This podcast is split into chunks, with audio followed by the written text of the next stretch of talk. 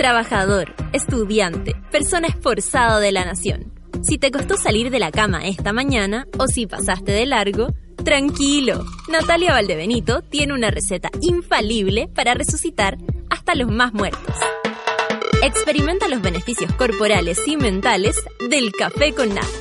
Bébelo con tus oídos. Arriba los corazones, que si despertaste como zombie, quedarás como mono. Porque así le decimos a nuestros auditores. Pero con cariño. Con ustedes, Natalia Valdebenito.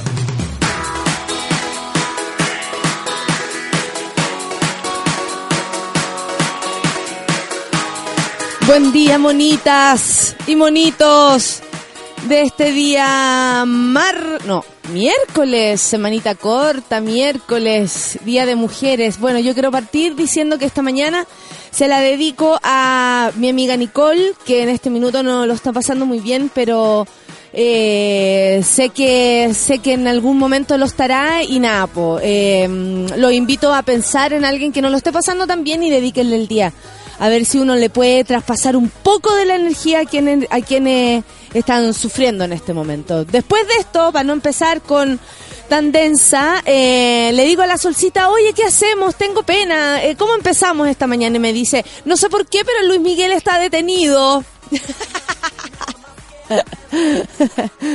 bueno, se emitió una orden de arresto en contra de, de, del intérprete de la incondicional. Yo no sé por qué le dicen así los diarios. Cuando uno, o sea, si sabemos quién es, o sea, si alguien sabemos que, que existe Luis Miguel. Eh, yo debo admitir que era fanática de Luis Miguel en su primera etapa. Nunca lo fui ya después más grande. Creo que llegué hasta cuando calienta el sol aquí en la playa. Creo que llegué hasta ahí. Eh, y se veía todo minoco, pero ya después se empezó a producir demasiado. Y, y, y te acuerdas que tenía ese, ese como, esa manía de tocarse el pelo. Yo me acuerdo que se te va a apestar el pelo, igual que Luis Miguel, me decía mi abuela. Cuando me, me, veía tocándome el pelo.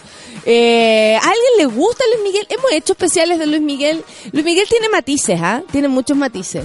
Y hoy día, bueno, hoy día tenemos varios matices también, así como yo empecé esta mañana hablando de una cosa y termino hablando de otra. Tenemos una mañana muy importante porque viene Alejandra Matus, quien eh, accedió, eh, bueno, hoy día va a poner la primera patita en el panel feminista que hacemos todos los miércoles, pero la idea es que se quede. Así que la vamos a tratar de convencer y, y, y nada, pues lograr que, que contar con una gran periodista como ella, gran investigadora además, que, que, que, seguro que le va a dar un matiz que necesitamos, un matiz de experiencia, un matiz eh, ay, de, de, tanta, de tanta instrucción, ¿no? Como tiene, tiene tiene demasiadas cosas que sacar eh, Alejandro Matú, así que estoy muy contenta por, por porque nuestro programa crece, eh, crece también gracias a usted, nuestra radio crece para, para partir más dispersa aún. Hablé de mi amiga, hablé de Luis Miguel y me acordé de la Alejandra Matus. Ayer, el programa Delivery fue eh, trending topic, eh, había empezado hace poquito y yo también quiero agradecer y estoy segura que tienen mucho que ver los monos los monos del café con nata, las monas y los monos que le hicieron el aguante a nuestras amigas, a la Javiera y a Eliseora que vinieron ayer a presentar su programa acá. Y, y de verdad yo les agradezco muchísimo que sean así, pues, que sean así de, aguantadores, que sean así de, que se propongan escuchar algo por, por último para conocer, eso igual es bacana. Hay mucha gente que se niega a hacer cosas, ay no porque me da lata, ay no porque yo creo que de antes que parece que no. No, pero ¿saben qué? Voy a terminar aún más dispersa esta mañana. Hoy día es el cumpleaños de mi Luciana. Hoy día cumple un año Luciana y, yo estoy muy feliz porque um, mi corazón la celebra ese día que como a las siete y media de la noche mi hermano por fin recibió en sus en sus manos a su hija y yo veo feliz a mi hermano y veo feliz a, a, a, Catalina, que es la madre de Luciana, y eso también me hace muy feliz a mí. Así que todo mi amor hoy día para quienes son importantes en mi vida, mi amiga Nicole y por supuesto mi sobrina Luciana. Empecemos entonces. Oye, hoy día hay fiesta solamente para la gente que trabaja en la radio. Sí. Si la gente puede- ir a Está la escobita, el la con escobita. Chaleco, ahí en 5 de abril, en. No, pero no eran los buenos muchachos. No, Una con parrilla. No está muy definido, parece. No está muy definido y me llegó el. el- parece ganar Verdoa. ¿Te cachai? Ah, la, la carreta también era la, el primer eh, opción. ¿Cachai Eh, la carreta? la carreta. Al, al lado de la. Dangerous. Sí. en Camino Melipilla. Me encanta todo. Vamos al novillero. Eso. Oye, ya. Escuchemos a 21 Pilots. Esto es Right. Son las 9.5. Café con Atenzuela.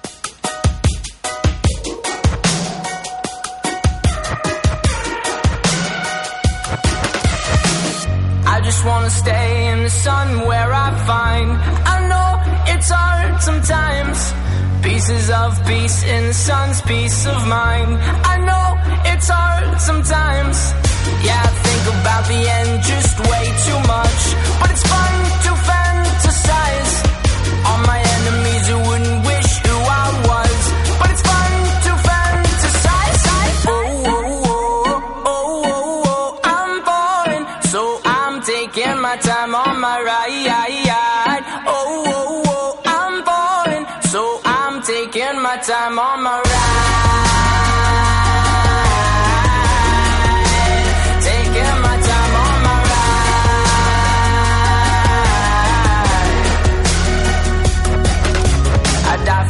that's easy to say. We have a list of people that we would take. A bullet for them, a bullet for you, a bullet for everybody in this room. But they don't seem to see many bullets coming through.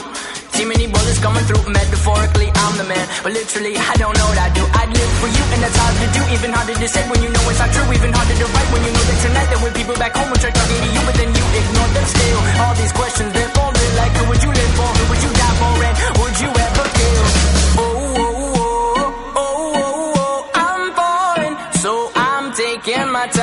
Mariah.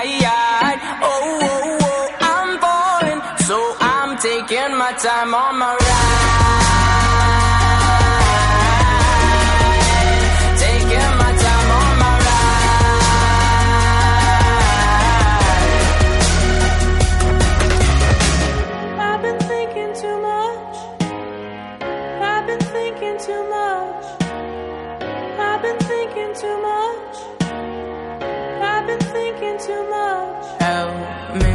I've been thinking too much. I've been thinking too much. I've been thinking too much. Help me. I've been thinking too much. I've been thinking too much.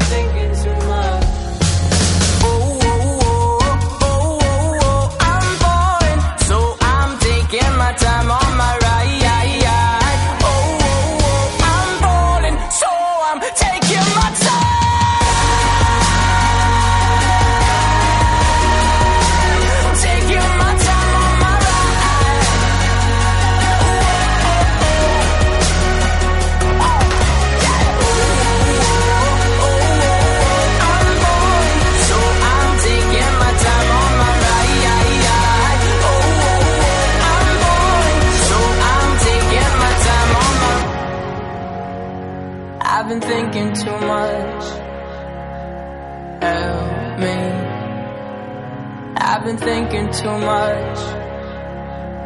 Help me. I've been thinking too much. I've been thinking too much. I've been thinking too much. Help me. I've been thinking too much. I've been thinking too much. I've been thinking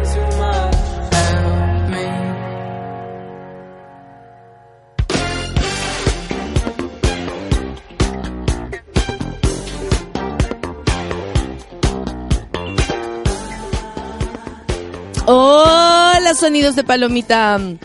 ¿Cómo estás, Sofía? Antes de lo chévere, Sofía.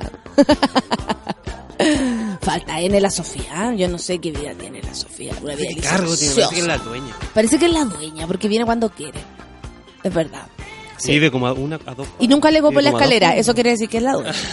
Porque todos los demás, ¡ay, a la escalera, ay, a la escalera! Y ella muy en silencio. Hoy ayer fueron entregados los... O sea, la, la nómina de los... Los nominados a los premios Pulsar.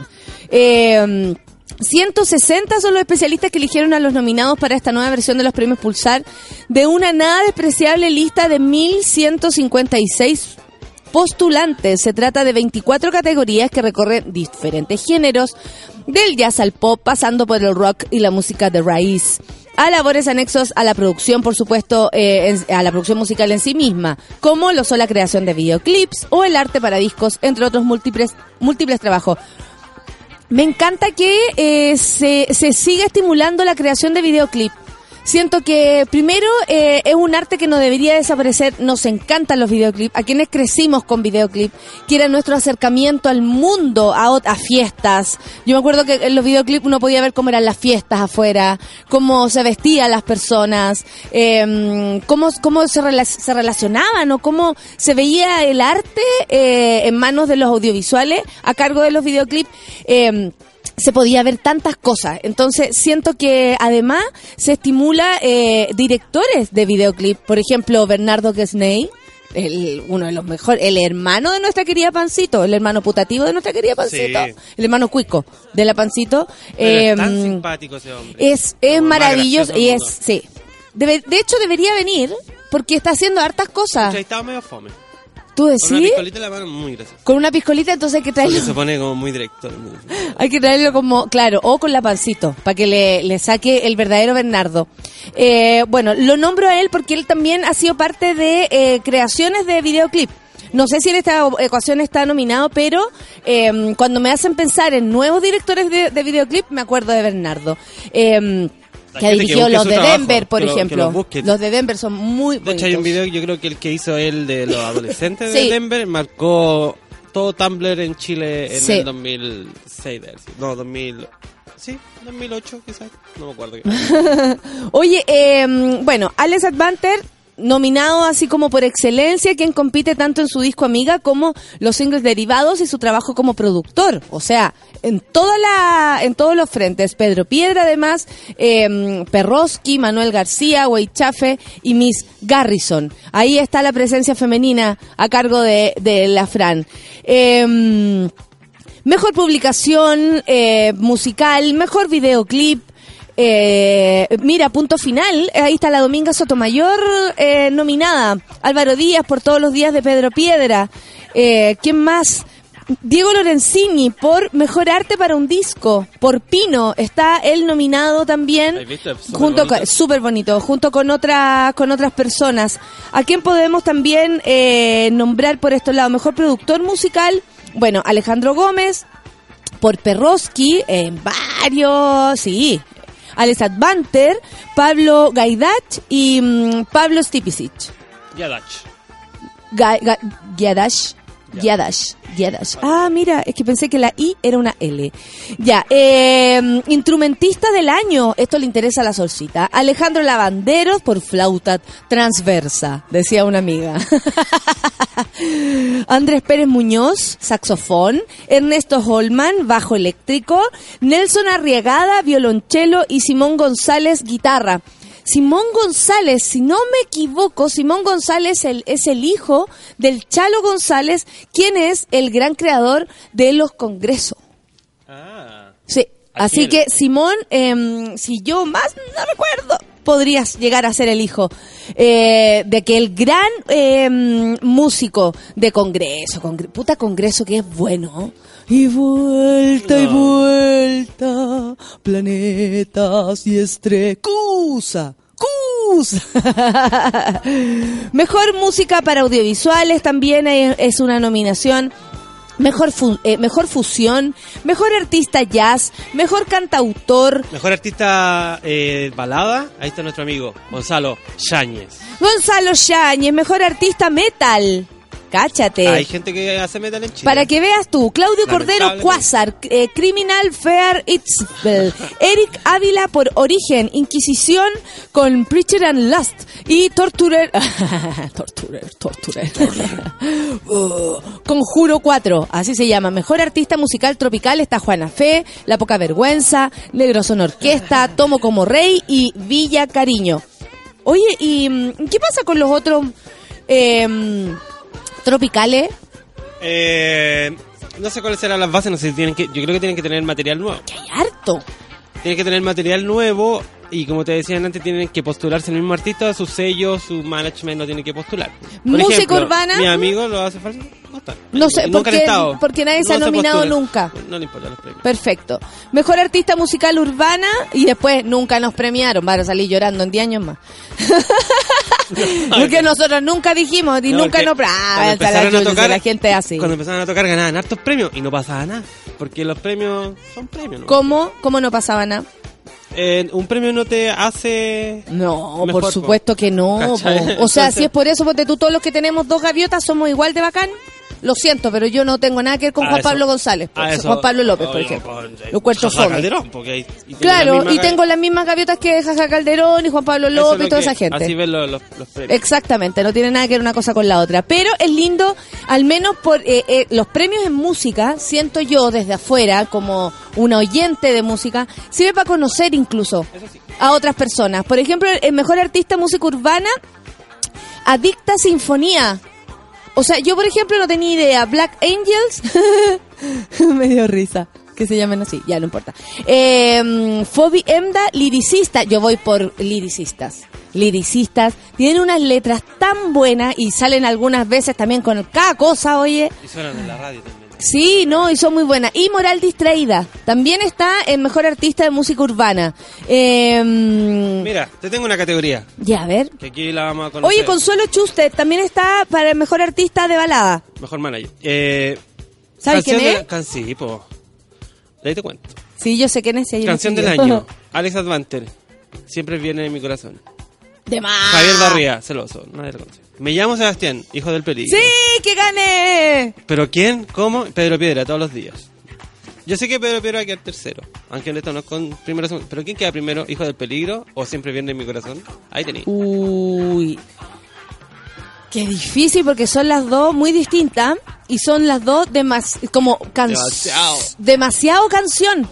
Demasiado canción. Es como viene, o sea, siempre viene en mi corazón, es como la gran canción pop que pudo haber aparecido en nuestras vidas. Y la canción de Me llamo Sebastián es la mejor canción sobre la homosexualidad que se ha escrito en el mundo. ¡Ay, que no! Esa, esa sí que cuesta. Una de las categorías más raras es la de artista del año. Porque casi todos los que están nominados para cualquier cuestión para arriba están para abajo. Son. ¡Uy, pero son demasiados! Son 66. El año pasado ganó La Como Tortuga. ¿Ya? Pero ¿Y creo esto que, es que el año pasado fue por voto popular. Era el Ah. Entonces, hacían que sus fans. O sea, si es por voto popular, aquí podría ganar la moral distraída, porque tienen como harto público siempre como muy activo, ¿no? Eh, el Alex cual- podría ganar si es por eso, ¿no? Pero Claro. mira, hay nombres... eh, eso es entretenido, que aparezcan nombres, por ejemplo, tú decís, claro, Javier Barría, te, te mandaste un Cecilia Robaretti, que nadie lo conoce, pero a, a mí por lo menos me cuesta, pero Juan Manuel Quintero, por ejemplo, Claro. eso sí que no lo... ¿Es tu profe? Está nominado, Está artista, la- te la lo digo. Eric Ah, Ávila, perdón, no Eric Ávila, Ávila, ¿lo cachan? No. Eric Ávila, cáchate, po. Fobi Ebda, No. está acuático esa, po. Es como cuando el Benjamín Walker también ganó en Artista Revelación. Claro, Román y Castro conocido. también está, por ejemplo, que son, son nuevos. Eh, espérate, tomo tor- Torturer, cuidado, ¿ah? Sigue ahí. Torturer. Bueno, pero de los que conocemos nosotros, Alex Advanter, el Agustín Moya, cáchate. Oye, ¿cómo, cómo ha crecido la gente, ah? Uno, uno los vio Mejor carreteando. artista pop, mejor artista pop. Alex Advanter, ¿Dónde está esa, esa categoría, güey? Miss Harrison, Miss Harrison. Pedro Piedra y Fran.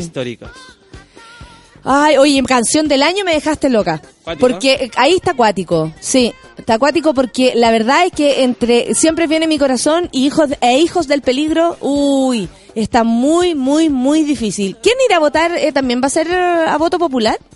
¿O estas cosas las define Eh, este jurado? Hay, hay un jurado donde Don Juan ¿Hay un jurado creo que vuelta? yo también debería estar en algún Tú momento, también. ¿ah? La Mariel eh, es jurado este año por haber sido ganadora el año pasado. Y Don Juan, hay varios conocidos. De hecho, el ruso de acá al lado también son jueces. Ah, mira, gente que, gente que Te a decir todo lo contrario. No, sí, gente muy erudita. Muy erudita. Oye, nuestro país siempre criticamos y, y bueno, ustedes saben, eh, por mi parte siempre lo hago lo que más puedo. Pero eh, también hay cosas que están ocurriendo y son positivas, por mucho que a algunos no les guste. La Superintendencia de Educación envió a directores y sostenedores de establecimientos educacionales de todo el país una circular donde se reconocen los derechos de los niños trans en los colegios.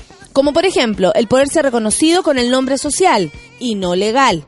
Y eso me parece que eh, es de un alivio. Yo que he animado, por ejemplo, mil veces en este mismo lugar, aquí abajito, los premios Todo Mejora, y no saben lo que cuesta alcanzar esto, solamente eso, que sean reconocidos por su nombre, por el nombre que eligen, y no por, no por el nombre que, bueno, por nacimiento adquirieron.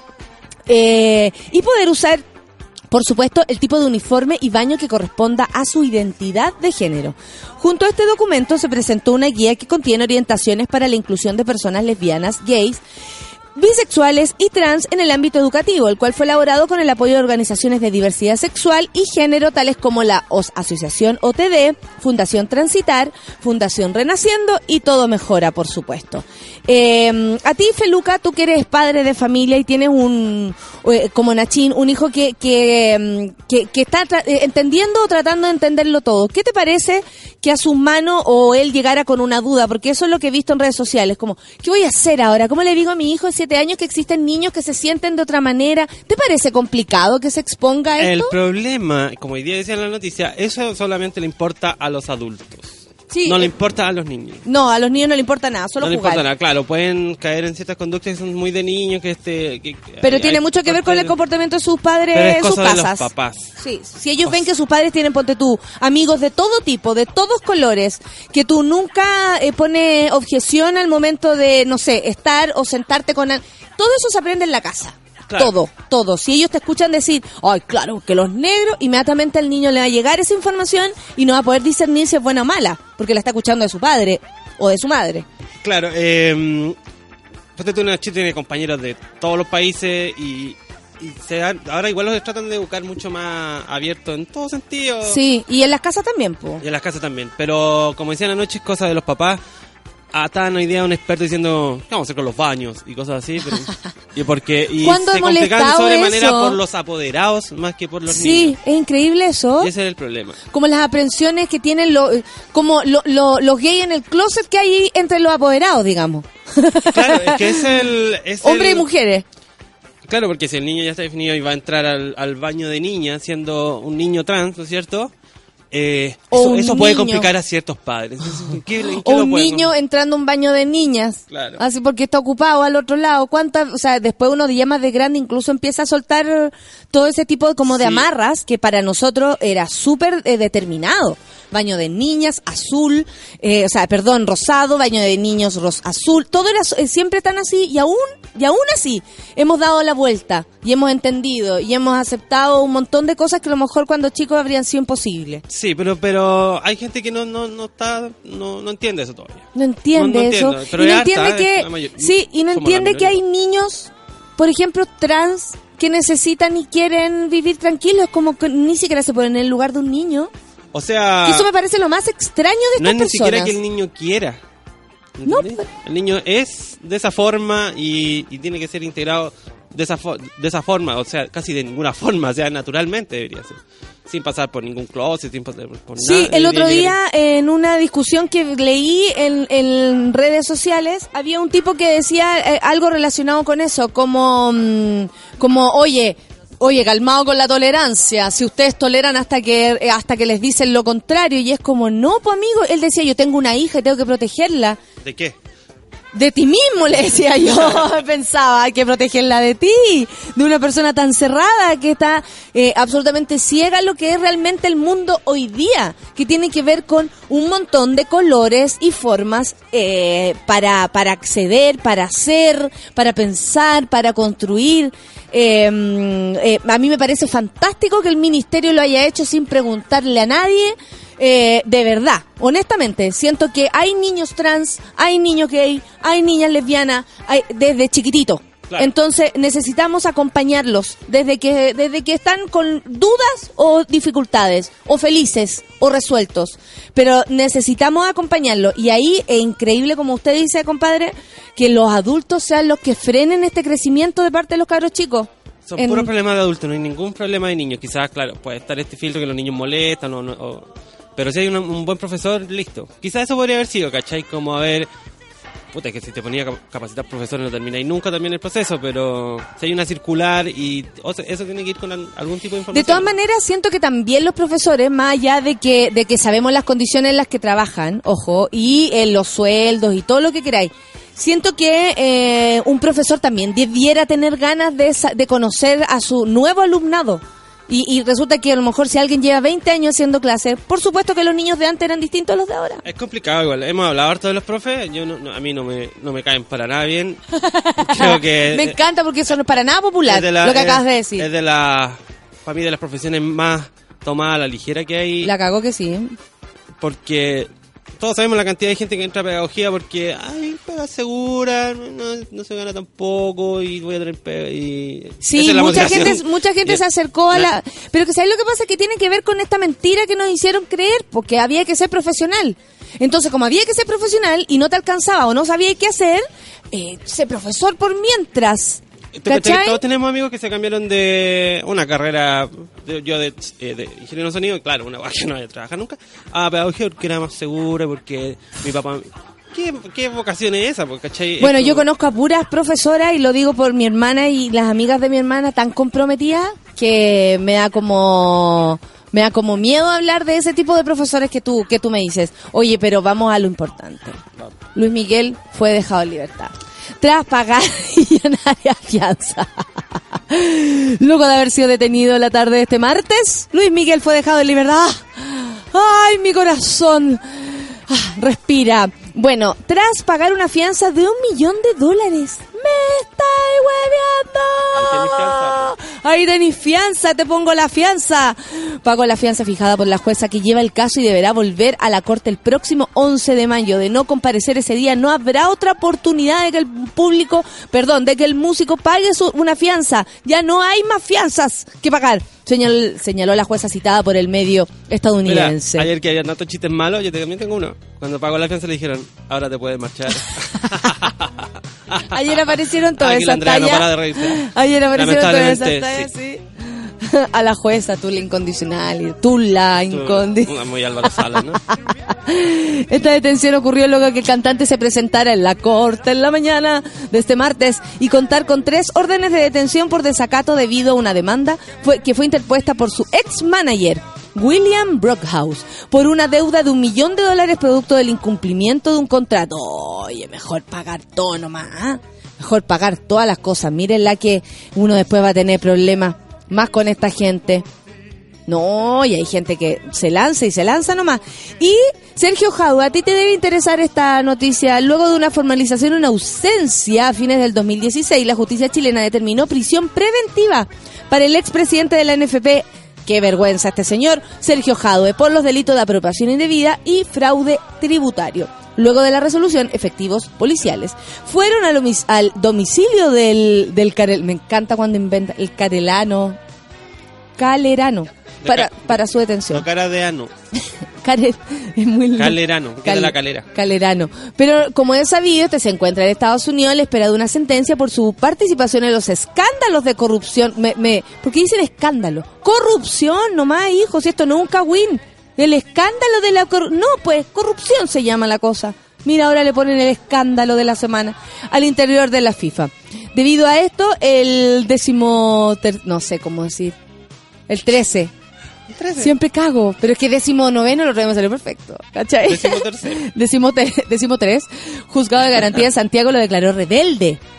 Luego de su fallida detención, a través de un documento publicado, el juzgado de garantía señala que habiéndose decretado la detención judicial del imputado sin que éste fuera habido, según lo informado por el personal policial y de conformidad con lo previsto, eh, se declara rebelde a don Sergio Jadue. Él se llama Sergio Elías, mira, muy nombre de, de, de, de, mm, de futbolista. Ahí va Sergio Elías. Sergio Elías. Jadwe, Jadwe.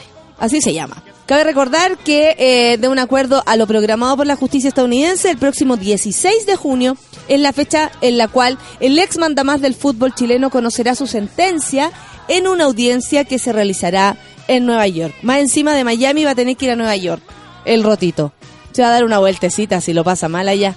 Está súper triste. Está súper triste Jadwe. Oye, eh, vamos a una pausilla.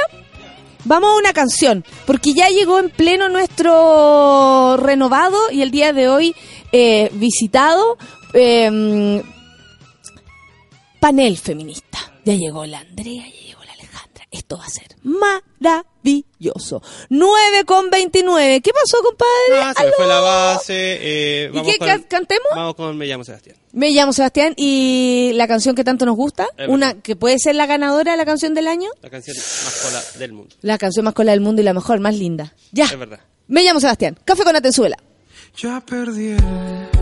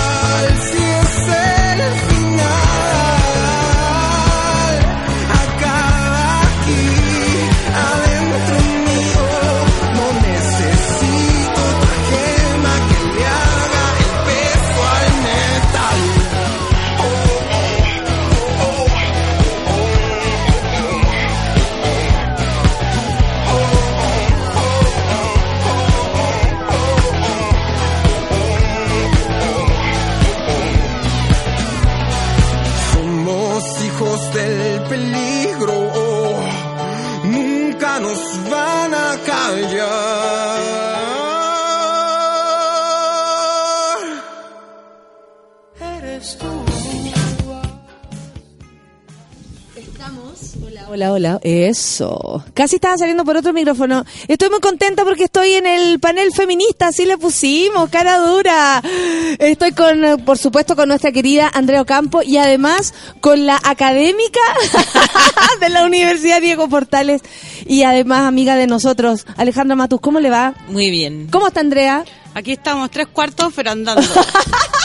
Tres No cuartos. entremos más detalles. Sí, sí, Claro. sí, pero es que Sí. hay días que están así, po. Solo Las presento. Sí. Hola, Ustedes no se conocían. No, no, no nos conocíamos hasta ahora. Pero tú ahora. sabías de, de Alejandra. Sí, claro que sí. Es que nosotras sabemos de Alejandra. Ella es más, te- es más difícil que sepa de nosotras. Yo sé desde hace rato, como del colegio. Ya no saquemos el carnet. No, no. Cuando colegio- yo nací. ah. Es que dejamos hace mucho rato. Gracias, esa es la gracias. Es que sí, pues usted, usted otra cosa. Oye Alejandra, bueno, primero muchas gracias por unirte. Nosotros hemos acá conversado y, y esa es la idea, como eh, ver lo que pasa en la calle, ver lo que nos pasa a nosotras con todo, con todo este tema que, que empezamos a, a- a desarmar, ¿no? Que tiene que ver con la relación de igual a igual entre hombres y mujeres. Me parece muy bien. Más allá de cualquier cosa, queremos siempre ir a, ir a ese punto. Y ayer, no sé si tú, eh, te veo muy agarrado de un diario. ¿Es por algún motivo en especial? Ah, no, es que este es el especial del The Clinic sobre eh, Edwards. Sabes que Ah. uno periodista tiene. ¿Qué te pasó la semana pasada?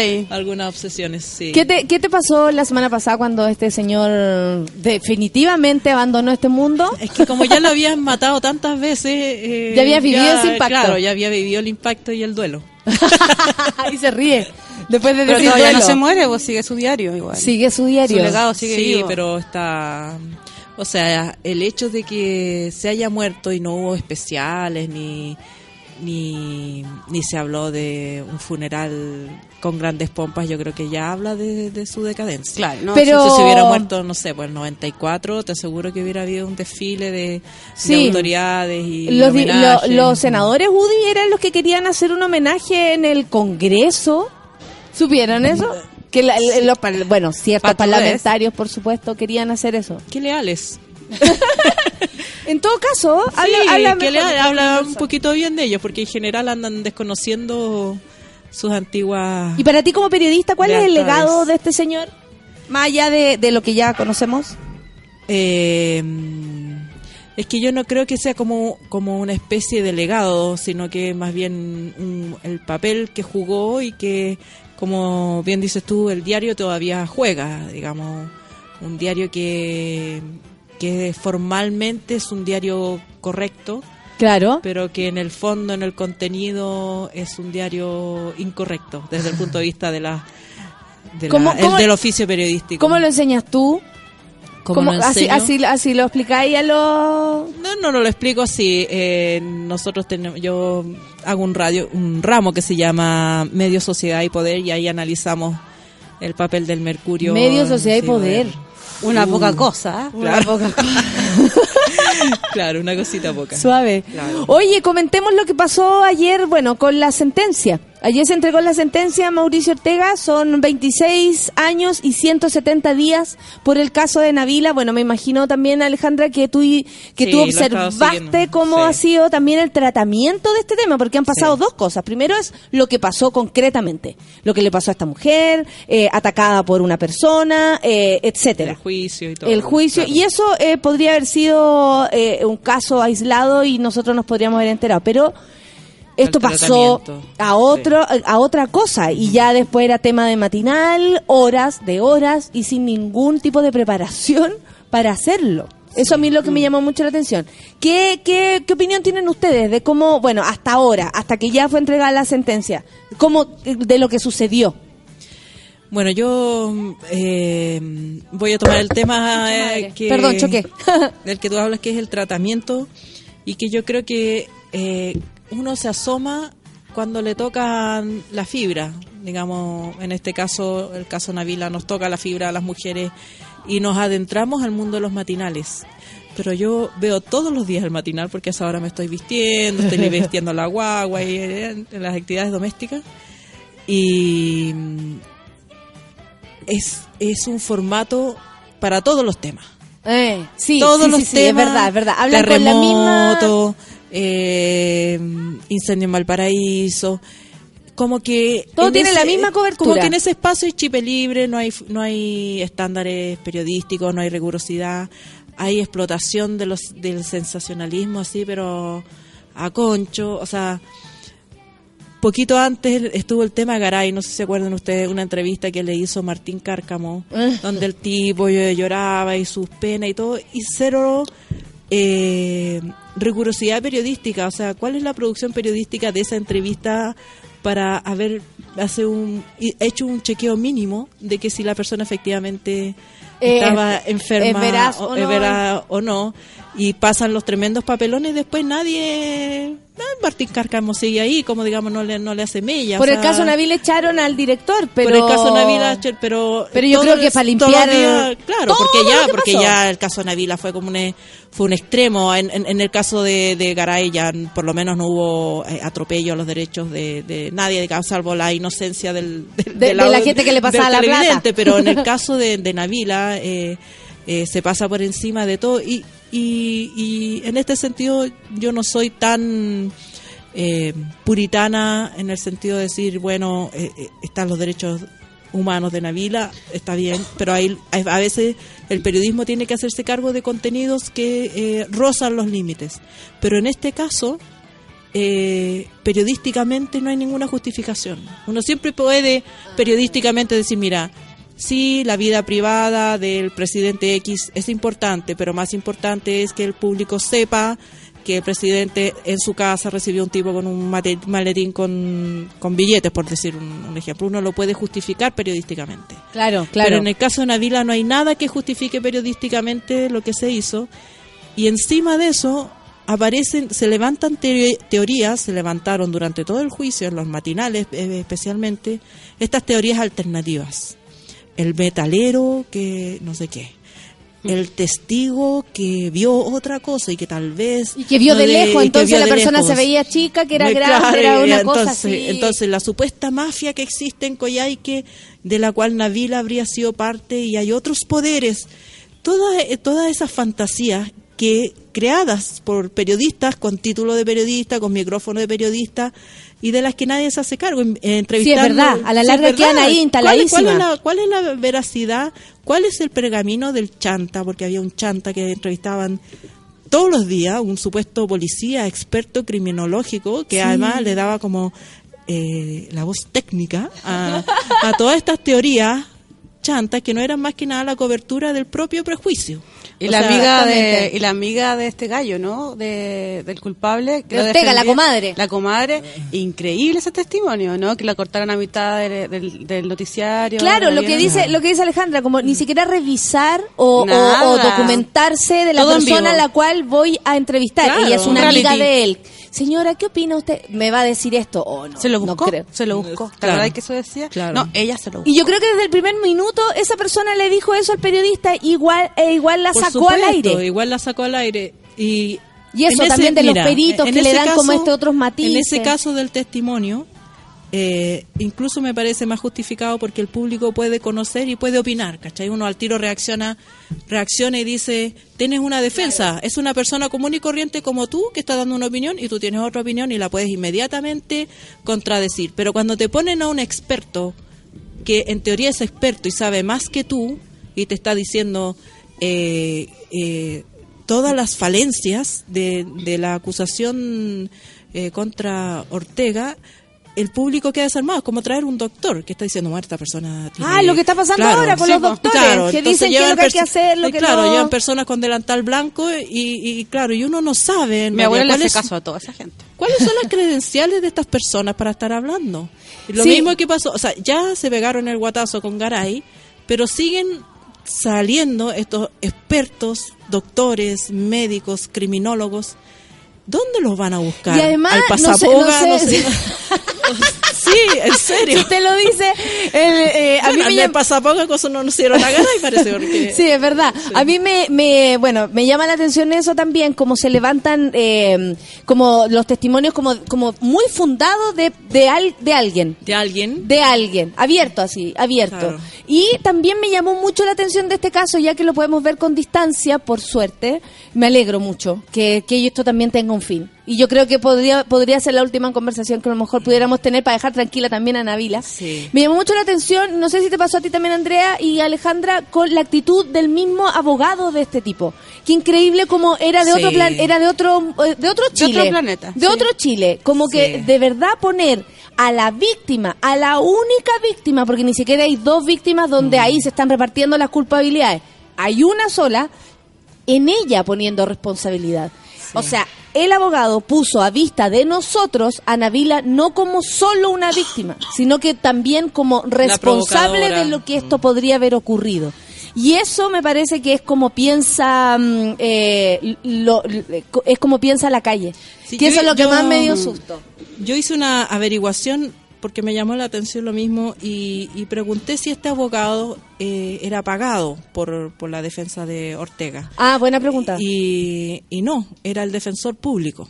Era el defensor que pagamos De lujo, todos. De lujo. Que pagamos todos. Eh, no entonces, yo, yo entiendo, y, y yo creo que este debe ser un dilema para los abogados, que todo, que los abogados tienen que preparar la mejor defensa para su cliente, sea quien sea. Sí, Y, y probablemente en este caso el abogado puso exceso de celo en el- la defensa de su cliente, pero eh, uno se pregunta cuál es cuál es el límite de una defensa legítima, igual que cuál es el límite de un periodismo legítimo o que cada oficio se pregunta lo mismo. Yo yo me pregunto si este abogado que además tiene fama de ser un buen abogado, o sea, si uno lo mira eh, eh, eh, cumpliendo su rol, probablemente es el mejor abogado eh, que pudo haber tenido Ortega pagado por el Estado. Pero era legítimo, estaba autorizado a ir hasta allá, hasta donde se puso para defender a su cliente. Yo creo que yo no me siento autorizada para responder esa pregunta porque no soy abogado, no conozco cuáles son los manuales de comportamiento, conozco los del periodístico, pero pero a mí me queda flotando la duda, me queda me, me, me duele sobre todo cuando hay defensores públicos. sí. Yo sí. quisiera comentar como tres cosas. Una, que creo no ser la única que se siente un poco defraudada, o no, no sé, un poco harto eh, con la sentencia, digamos, de 26 años. Yo hubiera pedido mucho más, o sea, ojalá perpetuo. O sea, que estamos esperando que, que la haya matado. No, no, no- no tengo el detalle de las atenuantes, digamos. Claro, claro, que- Hicieron que le bajan bajaran la, la condena. Eso por una parte, pero me parece que esa es una sensación generalizada. Otra, eh, por un lado vimos a los medios de comunicación tradicionales haciendo un, un tratamiento tradicional de la noticia como una crónica roja más y por otro lado em, los medios de comunicaciones que se rebelaron un poco contra ese modo de, de tratar la noticia todos los blogs eh, feministas eh, paneles de conversación eh, Fue programas más de la gente la que radio defendió a Navila que... las redes sociales, ¿cachai? Como ahí vimos dos momentos o dos épocas en que los medios de comunicación demostraron más o menos en qué lugar de... De la, de la línea histórica están, porque están como atrás, están como de en los la- 90. de la línea evolutiva, ¿cachai? Como de tratamiento de los temas. Y por otro lado, eh, me pareció muy potente lo que lo que sucedió luego de toda esta sobreexposición que tuvo Navila y de cómo el abogado defensor la expuso a ella como la revictimizó digamos en vivo en el tribunal con toda la tele ¿verdad?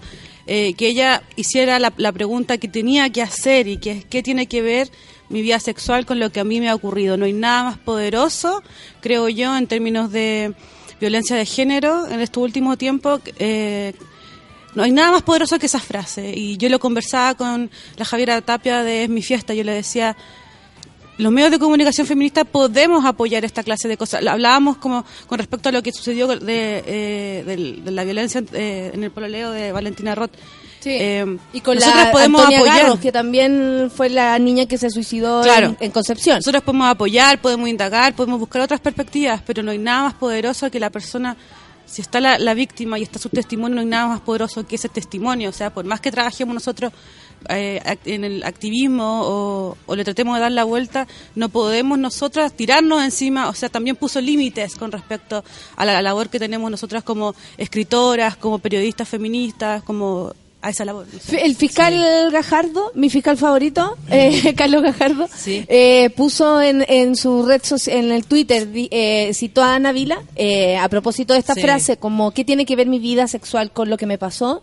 Dijo que eh, para él había sido la mejor pregunta, porque claro, me imagino, o sea, la mejor respuesta que podría haber Claro. dado alguien, eh, una víctima en este caso. Sí. Porque él que ha, ha participado de, de múltiples juicios, eh, probablemente ha visto múltiples veces que la vida sexual de una mujer es, es tema al momento de defenderla o atacarla, pero es tema. O sea, importaba que Navila se hubiese acostado con una persona dos días antes. Me estáis hueviando. Sí.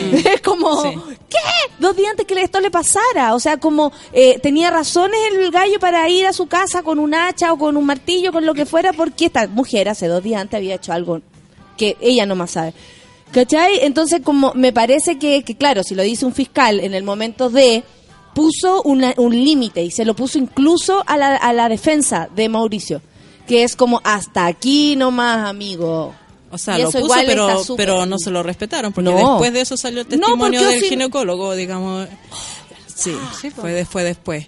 Eh, yo creo que, a ver, uno como periodista siempre espera que, mm, o sueña con los eh, testigos ideales.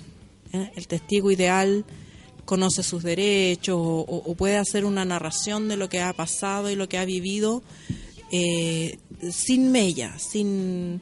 O sea, para esta historia, por ejemplo, hubiera sido ideal que Nabila fuera una mujer, eh, eh, una devota de la iglesia. Claro, claro, claro. Que ayudaba- demostrar en que todos el los fin de que semana una- ayudaba a los niños pobres y, y luego nunca había tomado alcohol y le pasó esto, entonces... Porque era una pobre mujer abnegada. Claro, entonces así los medios se sienten, ah, aquí podemos defender los derechos de la mujer. Ahora, cuando es una mujer real, que, que tiene Una vida una real. vida real, que ha tenido muchas dificultades en su vida, que no es pareja, eh, la, la, digamos, esa, esa seguridad del periodista te- tambalea. Y cuando Ah, ella, claro, cuando ella claro eh, sí. dice esta frase, es como, wow, sí, vamos. Pero ¿qué pasaría si yo hubiera dicho otra cosa? Si ella se hubiera autoinculpado, que podría suceder y que sucede muchas veces. Sí. Muchas veces la mujer dice, sí, fue mi culpa, porque yo en realidad... eh, Dos días antes había Sí. pasado algo. en cualquier caso, o sea, eh, en cualquier caso uno tiene que, eh, desde el punto de vista eh, del que cubre, del periodista y de todo, eh, hacerse cargo y el arte, ahí está el arte en mi opinión. El arte está en hacerse cargo de las personas reales, porque ahí es donde se prueba la fortaleza de los derechos reales. Porque si los derechos están para las personas que cumplen así como el estereotipo de la super víctima que no tiene ninguna Es que eso decían, que claro. ella no era como la víctima es ideal. como la víctima ide- no es la víctima No ideal es la vi- porque más encima también... Lo eh, defendió al comienzo. ah, y lo, lo- como O la, sea, la claro, lógica de... porque claro, y, y- y la defensa usó mucho que, que la llamaban y le grababan las conversaciones y que eh, y dónde está Mauricio, porque ella tenía una relación con él y, y- y digamos que había soportado ya mucha violencia. No era el- no es la primera vez que él la atacaba, había soportado ya mucha violencia y, y Y estaba hay una inercia también en eso, más allá de que lo fuerte que le pasó, hay una inercia como de seguir claro. enterándose de... Yo recuerdo, y la otra vez lo expuse acá, porque bueno, siempre lo hago, la vez que tuve este, este inconveniente de, de tener una pareja eh, bruto, violento, eh, recuerdo haber escrito el día que terminamos, y que fue realmente dramático y terrible, trágico todo, recuerdo haber escrito así entre mi lucidez loca, todo lo que me pasaba en ese momento, porque al otro día me daba mucho susto sentir que todavía estaba enamorada. Claro. ¿Cachai? Y Y, que- y yo lo escribí y lo leí al otro día y era atroz. O sea, una historia de... Porque uno amanece distinto, porque uno duerme y se renueva, porque uno no, no está igual. Entonces yo decía, no voy a pasa. amanecer enamorada. voy a amanecer enamorada y, hay, no y quiero. hay como programas, las mujeres estamos programadas y esos programas son muy fuertes, son muy fuertes el programa de que algo hice. Porque no es solamente de afuera que te dicen algo habrá hecho, tú también te lo dices de adentro, algo habré hecho. Sí, por supuesto Algo que hice yo Sí. que lo provoqué. Por eso hay un tiempo en que uno de se defiende. Hay un tiempo claro. perdido en que, en el que uno no, se- no, no aprovecha en defenderse porque estáis pensando hasta qué punto tú eres la responsable. Exacto, o, se pa- o pasan Sí, es esa. En que viene la lucidez. Entonces yo creo que en este caso, la belleza de este caso es que pudimos ver a una mujer real poniendo los puntos sobre las IE, digamos, a pesar de toda de su fragilidad y su eh, eh, digamos, Vulnerabilidad. vulnerabilidad a toda una masa de personas que no, los medios no solamente son los medios, sino que también reflejan esas voces calladas que están ahí pensando, bueno, pero ella se lo buscó. O a lo mejor fue el otro mino el que le pegó. A Mm. Claro. lo mejor fue el otro mino el que le pegó. A mí me llamaba la atención que era como, bueno, y si no era Mauricio Ortega, ¿quién? Porque Claro. también eso, eso es lo que pasaba. Claro, si no fuera culpable, en este caso, no hubiese salido culpable Claro. Mauricio, entonces ¿quién? Porque la defensa tampoco decía, oye, no es Mauricio, es este. No, claro, porque además esos son, No había- son los límites del juicio. El- el- la labor del defensor era tratar de demostrar, con, por lo menos dejar la suficiente duda de que él no era. Después, Pero de ahí inventar eso de- del metalero, o sea, me pareció No, que eso ya era, eso ya era ridículo. Sí, y el metalero, como Metalero, algo, ya, algo- metalero. era metalero, Metalero rapero, del sur. habrían dicho. Este otro, porque el, el, el abogado sí justificó, había un otro que tal vez fue, había eh, eh, estas mafias de Ah. Coyhaique, que de trata de blanca, en que, Harta teleserie, ¿ah? harta, harta y teleserie. siempre, y siempre el tema de la prostitución como dando vueltas, ¿ah? Sí. Siempre Pero- como que... pero son último, la carnadas, son carnadas que se tiran y hay gente dispuesta a agarrar esa carnada. Hay Es gente, verdad. porque el testimonio, o sea, el caso es un caso bien simple y bien típico de agresión.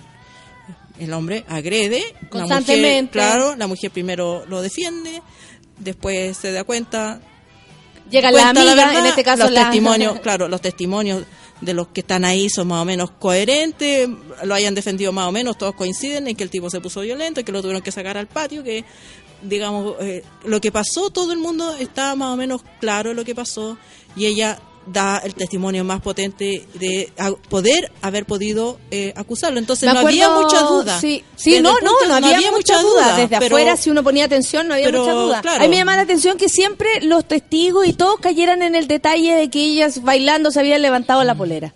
Claro.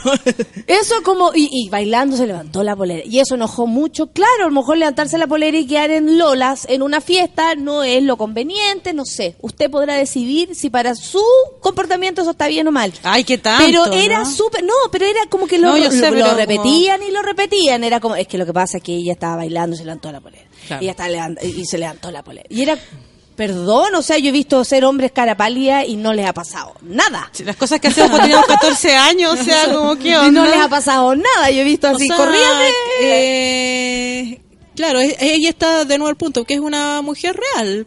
Hace cosas que hacen una, en una fiesta eh, corriente, personas con cierta cantidad Claro, de alcohol que hacen, claro. digamos. El- la pero Pau no por eso dice- te van a matar.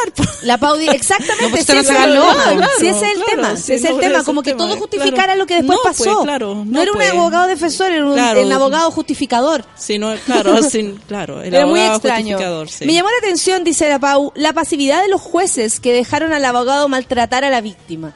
En un momento también llamaba mucho la atención cómo el, el, el acusado se, se refería a la víctima.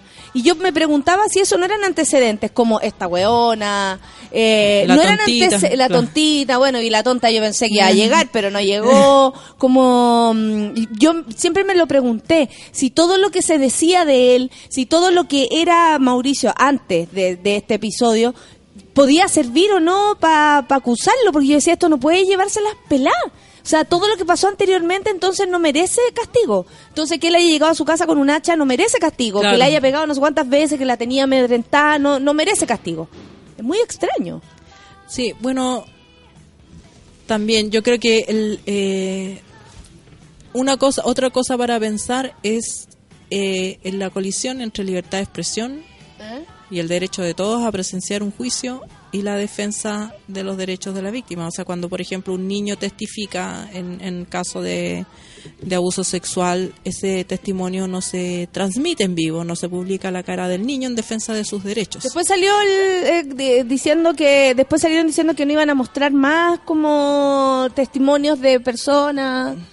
Fue así como como pero ahora debido a lo de Claro, o sea, Navila. piénsalo antes. Porque, porque además el juez es el que cumple ese rol. La- eh, a Navila le preguntaron y ella dijo, yo quiero dar mi testimonio en público, quiero que todo el mundo sepa. Pero ella tenía conciencia de... Todo el mundo, era el mundo ahí en la corte, era todo el mundo... en mundo global. Y, y global, porque Sí. desde fuera de Chile también han hecho alusión al caso. Claro, y yo creo que fue súper potente que hayamos podido verla a ella dando su testimonio, pero después el testimonio del ginecólogo yo creo que era absolutamente innecesario transmitirlo en, en, en streaming. Mala decisión. Claro. Yo quería eh, sumar una cosa que tengo aquí en un sono pronter personal, una amiga que se llama Bárbara, que es abogada, y me decía que eh, muchas de las cosas que pasaron, estas cosas irrisorias que nosotros escuchamos de la, en la argumentación del abogado defensor, tiene que eh, eh, deja como entrever la debilidad del Ministerio Público, de cómo se permite eh, abundar el argumento con información irrelevante, ¿cachai? Como la incapacidad que tienen ellos mismos para filtrar la calidad de los argumentos. Y eso es totalmente real, ¿cachai? Como si los mismos abogados son los que nos están diciendo esto y nosotros somos los que estamos como espectadores y asombrándonos de esto, o sea, imagínate la cantidad de cosas que están sucediendo el día de hoy que no están saliendo a la luz, ¿cachai? que no- y que- están siendo televisados. Todos los Claro, casos, y todos que los no están en- Navila en que no están cuestionamiento. siendo transmitidos. O sea, esto no, es que no un tienen ese cuestionamiento de cómo se trata. O sea, Sí. me imagino que muchas mujeres eh, maltratadas la han tratado demasiado peor. O sea, y, y aquí se guardó este caballero. También uno le puede entonces tomar la temperatura a lo que está pasando en el Ministerio Público, ¿cachai? Claro. Con los abogados defensores, con los abogados que estamos pagando todos nosotros, ¿cachai? ¿Cuál es, Es la que eso, pega eh, que ahí- sí que me dejaste espérate, pate con es eso. que la, la, hay, hay un, son dos instituciones separadas. Una es el Ministerio Público, donde están los fiscales, acusadores. La otra institución es la Defensoría Penal. A diferencia del Ministerio Público, la Defensoría Penal no tiene abogados de planta, no tiene funcionarios, sino que licita. Por ejemplo, ya vamos a tener en, en Santiago necesitamos tantos abogados para tantos juicios y los estudios postulan y se les paga un fee a cada uno, una tasa, por defender eh, un, un lote, un lote Ah. de, de acusados. Entonces, eh, son abogados particulares que para ese caso en particular reciben este esta platita del Estado, que no Ah, es mucha, no es mucha, es como porque se supone, eh, se supone que defienden a los a las personas que no tienen plata para pagar un abogado particular. Entonces, eh, eh, hay un desequilibrio entre Ministerio Público, que es la parte acusadora, y la parte de la defensa que tiene este sistema de licitación de abogados, donde por supuesto que el abogado que, es- que es parte de, de estos estudios y, y recibe este bono no tiene el compromiso que tiene un funcionario de planta como los, como los fiscales, que trabajan todo el día siendo Claro. fiscales. Oye, vamos a escuchar música y luego seguimos con nuestro panel feminista. Eh, de, bueno, nada más muy interesante todo lo que está pasando. Vamos a escuchar al Lord con Green Light. ¿Cierto? Antes de ir a la pausilla. Café con Atenzuela. I do my makeup in somebody else's car. We ordered different drinks at the same bars. I know about what you did and I wanna scream the truth. She thinks you love the beach, you're such a damn liar. Well, those great whites, they have big teeth. Well, they bite you. That you said that you would always be in love. But you're not in love no more. Did it frighten you? How we kissed when we danced on the light of floor. On the light of floor. But I hear sounds in my mind. Brand new sounds in my mind. But honey, seeing you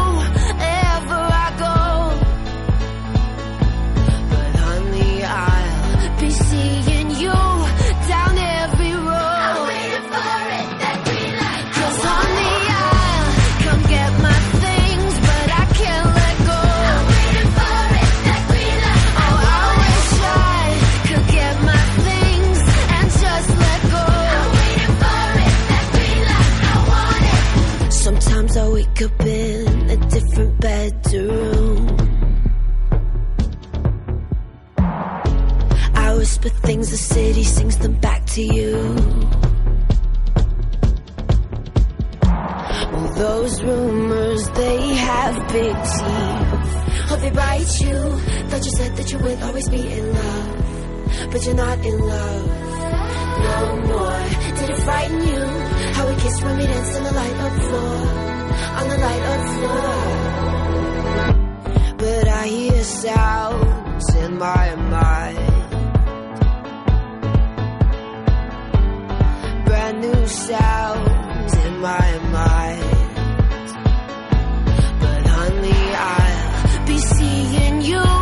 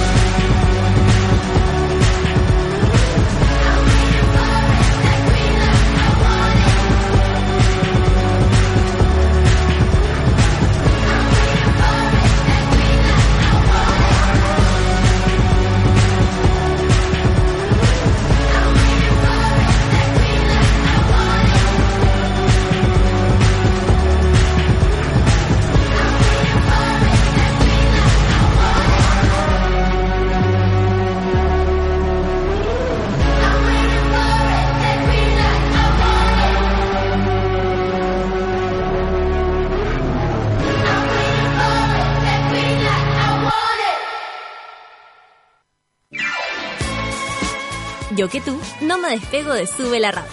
Ya regresa Café con Nata. Hoy en Sube la Radio.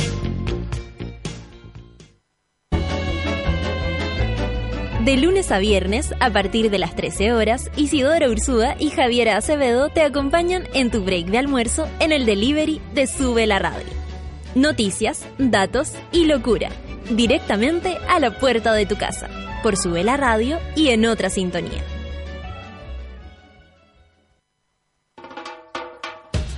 Todos tenemos un lado poco OCDE y en No es nada feria saben perfecto cómo explotarlo.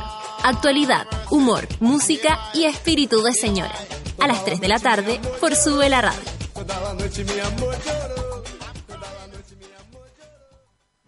Si estás pensando en salir el fin de semana, piensa en un auto donde quepa cómodamente toda tu familia, los amigos de tus hijos, los amigos de tus amigos, los amigos de los amigos de tus amigos.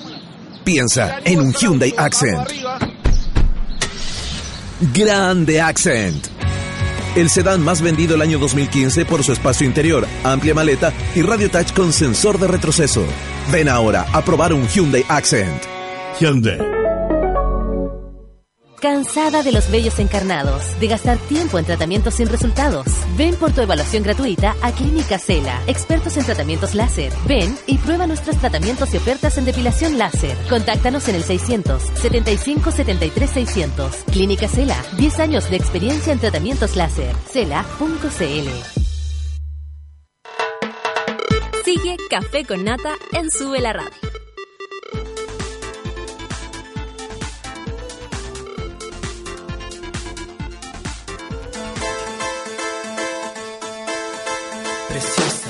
Son las 10 con 7 minutos. ¿Pensaste en el regalo para el Día de la Madre? Ah, a Tina basta de regalar chocolates, perfumes y comida. Lo que queremos es depilarnos. Entra a www.cela.cl y conoce los mejores tratamientos para regalonear en su día a las mamás.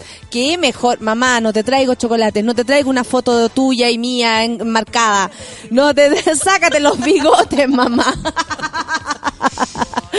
Ya, y sácatelos definitivamente, mamá, por favor. Yo voy a llevar a mi abuela. Sí, yo voy a llevar a mi abuela a Clínica Cela. Mi hermana le va a sacar los pelos a mi abuela. Ya fui a sacarle los pelos, la otra vez que Se la van a sacar. Sí, los 60 años de matrimonio de mis tatas, mi hermana fue en la tarde a sacarle los pelos a mi abuela porque no podía concebir que llegara como hacia la fiesta, ¿cachai? Sí, pues todas las nietas sufrimos un poco de eso. Pero alguna, porque yo, por ejemplo, disfruto verle los pelos a mi abuela, no le digo nada. Ah. y hay, hay dos primas, o sea, su una, barba. una prima y una y mi hermana que sufren y andan con la pi- de- venga, venga, y le se la llevan al baño, le sacan los pelos y después la tiran para No, yo voy a ser la abuela peluda de todas maneras. De todas Sí. maneras. La abuela queer. La abuela queer. Identifique Salió- el sexo de la abuela, claro. Porque va a dar lo mismo. Va a dar lo mismo. Oye, Ale, tú que eres, eres madre de familia, me interesa tu opinión. Eh, apareció ahora en el para el para los niños un, un- como un informativo que tiene que ver con los niños trans.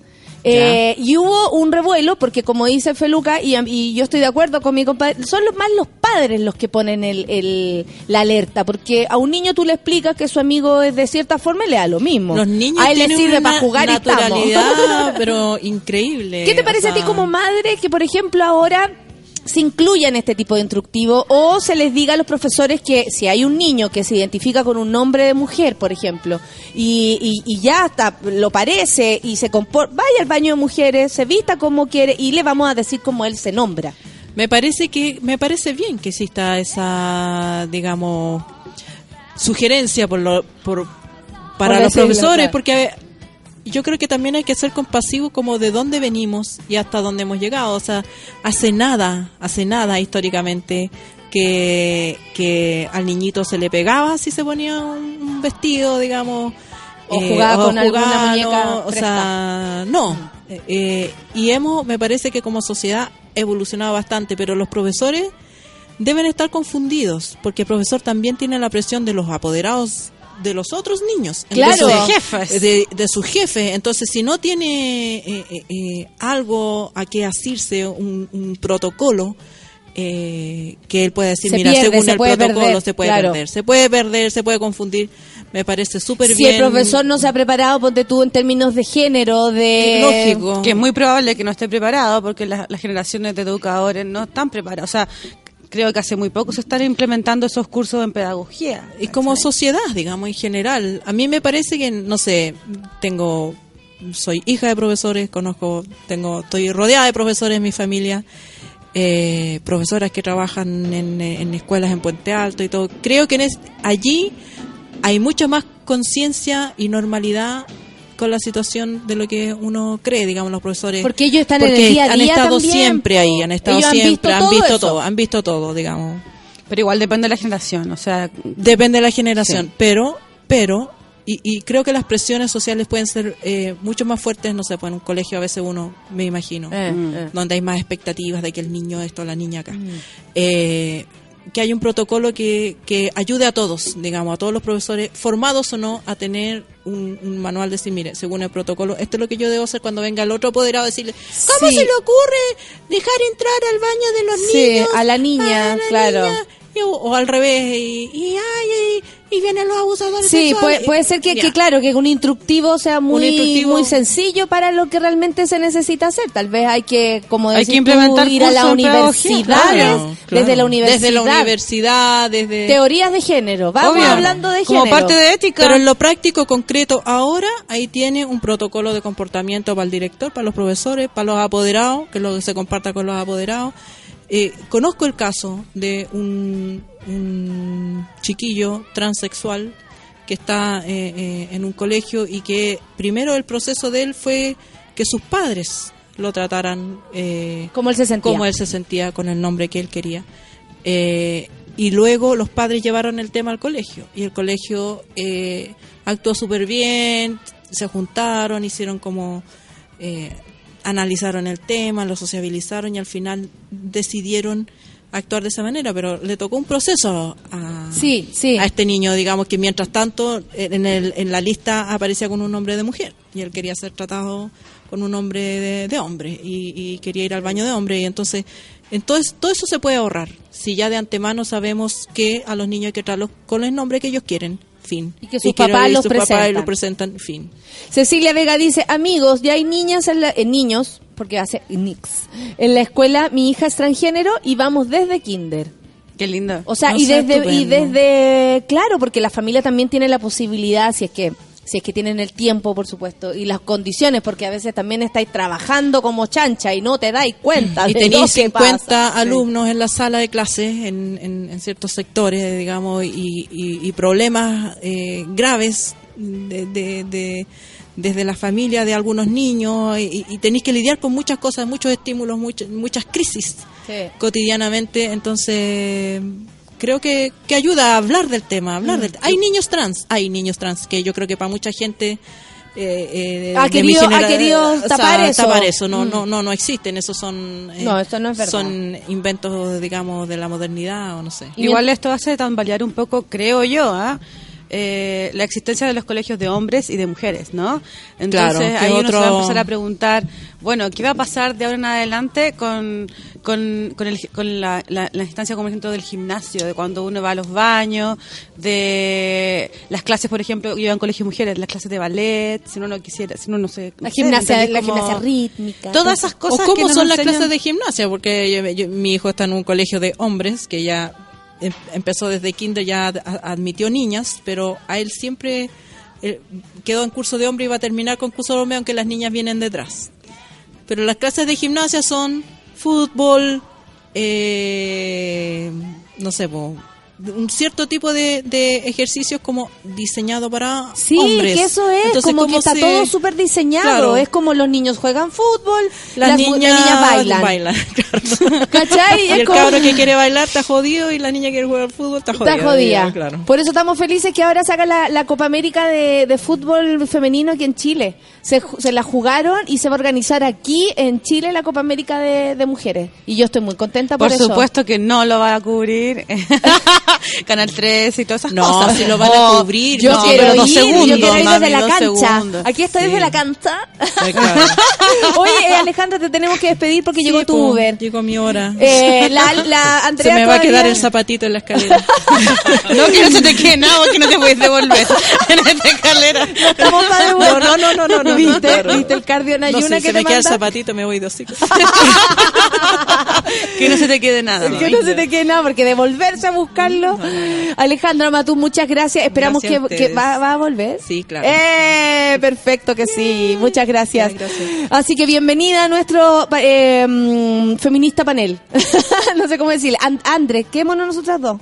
Alejandra, por favor. Besitos. Estás libre. Chao. Vamos a no me música? mucho. No, en lo absoluto. Vamos a ir escuchar a- escuchando, que así que a. Beyoncé. Pa, pa puro que después hable la Andrea. Es una introducción para que hable la Andrea Beyoncé, tu cachai. Café con Atenzuela.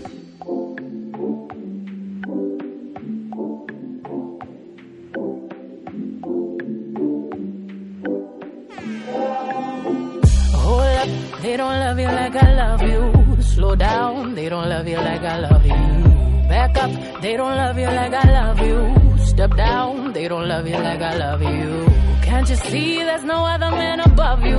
What a wicked way to treat the girl that loves you. Oh, Hold up, they don't love you like I love you. Hold down, they don't love you like I love you. Something don't feel right because it ain't right, especially coming up after midnight. I smell your secrets, and I'm not too perfect to ever feel this worthless. How did it come down to this? Scrolling through your call list. I don't wanna lose my pride, but I'ma fuck me up a bitch. Know that I kept it sexy, and know I kept it fun. There's something that I'm missing, maybe my head for one. What's worst, looking jealous or crazy? Jealous or crazy? Oh, or like being walked all over lately, walked all over lately. I'd rather be crazy. Hold up, they don't love you like I love you. Slow down, they don't love you like I love you. Back up, they don't love you like I love you. Step down, they don't love you like I love you. Can't you see there's no other man above you? What a wicked way to treat the girl that loves you. Hold up, they don't love you like I love you. Slow down, they don't love you like I love. Let's imagine for a moment that you never made a name for yourself, a master wealth. They had you labeled as a king. Never made it out the cage, still out there moving in them streets. Never had the baddest woman in the game up in your sheets. Would they be down to ride now? They used to hide from you, lie to you. But y'all know we were made for each other, so I find you and hold you down. Missing say, hold up, they don't love you like I love you. Slow down, they don't love you like I love you. Back up, they don't love you like I love you. Step down, they don't love you like I love you. Can't you see there's no other man above you? What a wicked way to treat the girl that loves you. Hold up, they don't love you like I love you. Slow down, they don't love me like I love you. It's such a shame you let this good love go to waste. I always keep the top tier, five star, backseat loving in the car, like make that wood, like make that wood, holly like a boulevard. What's worse, looking jealous or crazy, jealous and crazy. Or like being walked all over lately, walked all over lately. I'd rather be crazy. Hold up, they don't love you like I love you. Slow down, they don't love you like I love you. Back up, they don't love you like I love you. Step down, they don't love you like I love you. Can't you see there's no other man above you? What a wicked way to treat the girl that loves you. Hold up, they don't love you like I love you. Hold down, they don't love you like I love you. Up off my swag on. I look in the mirror, say what's up. What's up, what's up, what's up? I hop up off my bed and get my swag on. I look in the mirror, say what's up. What's up, what's up, what's up?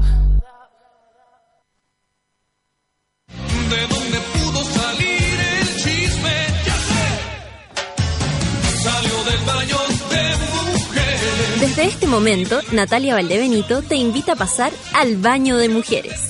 Entra con nosotros y descubre quién es la invitada de hoy.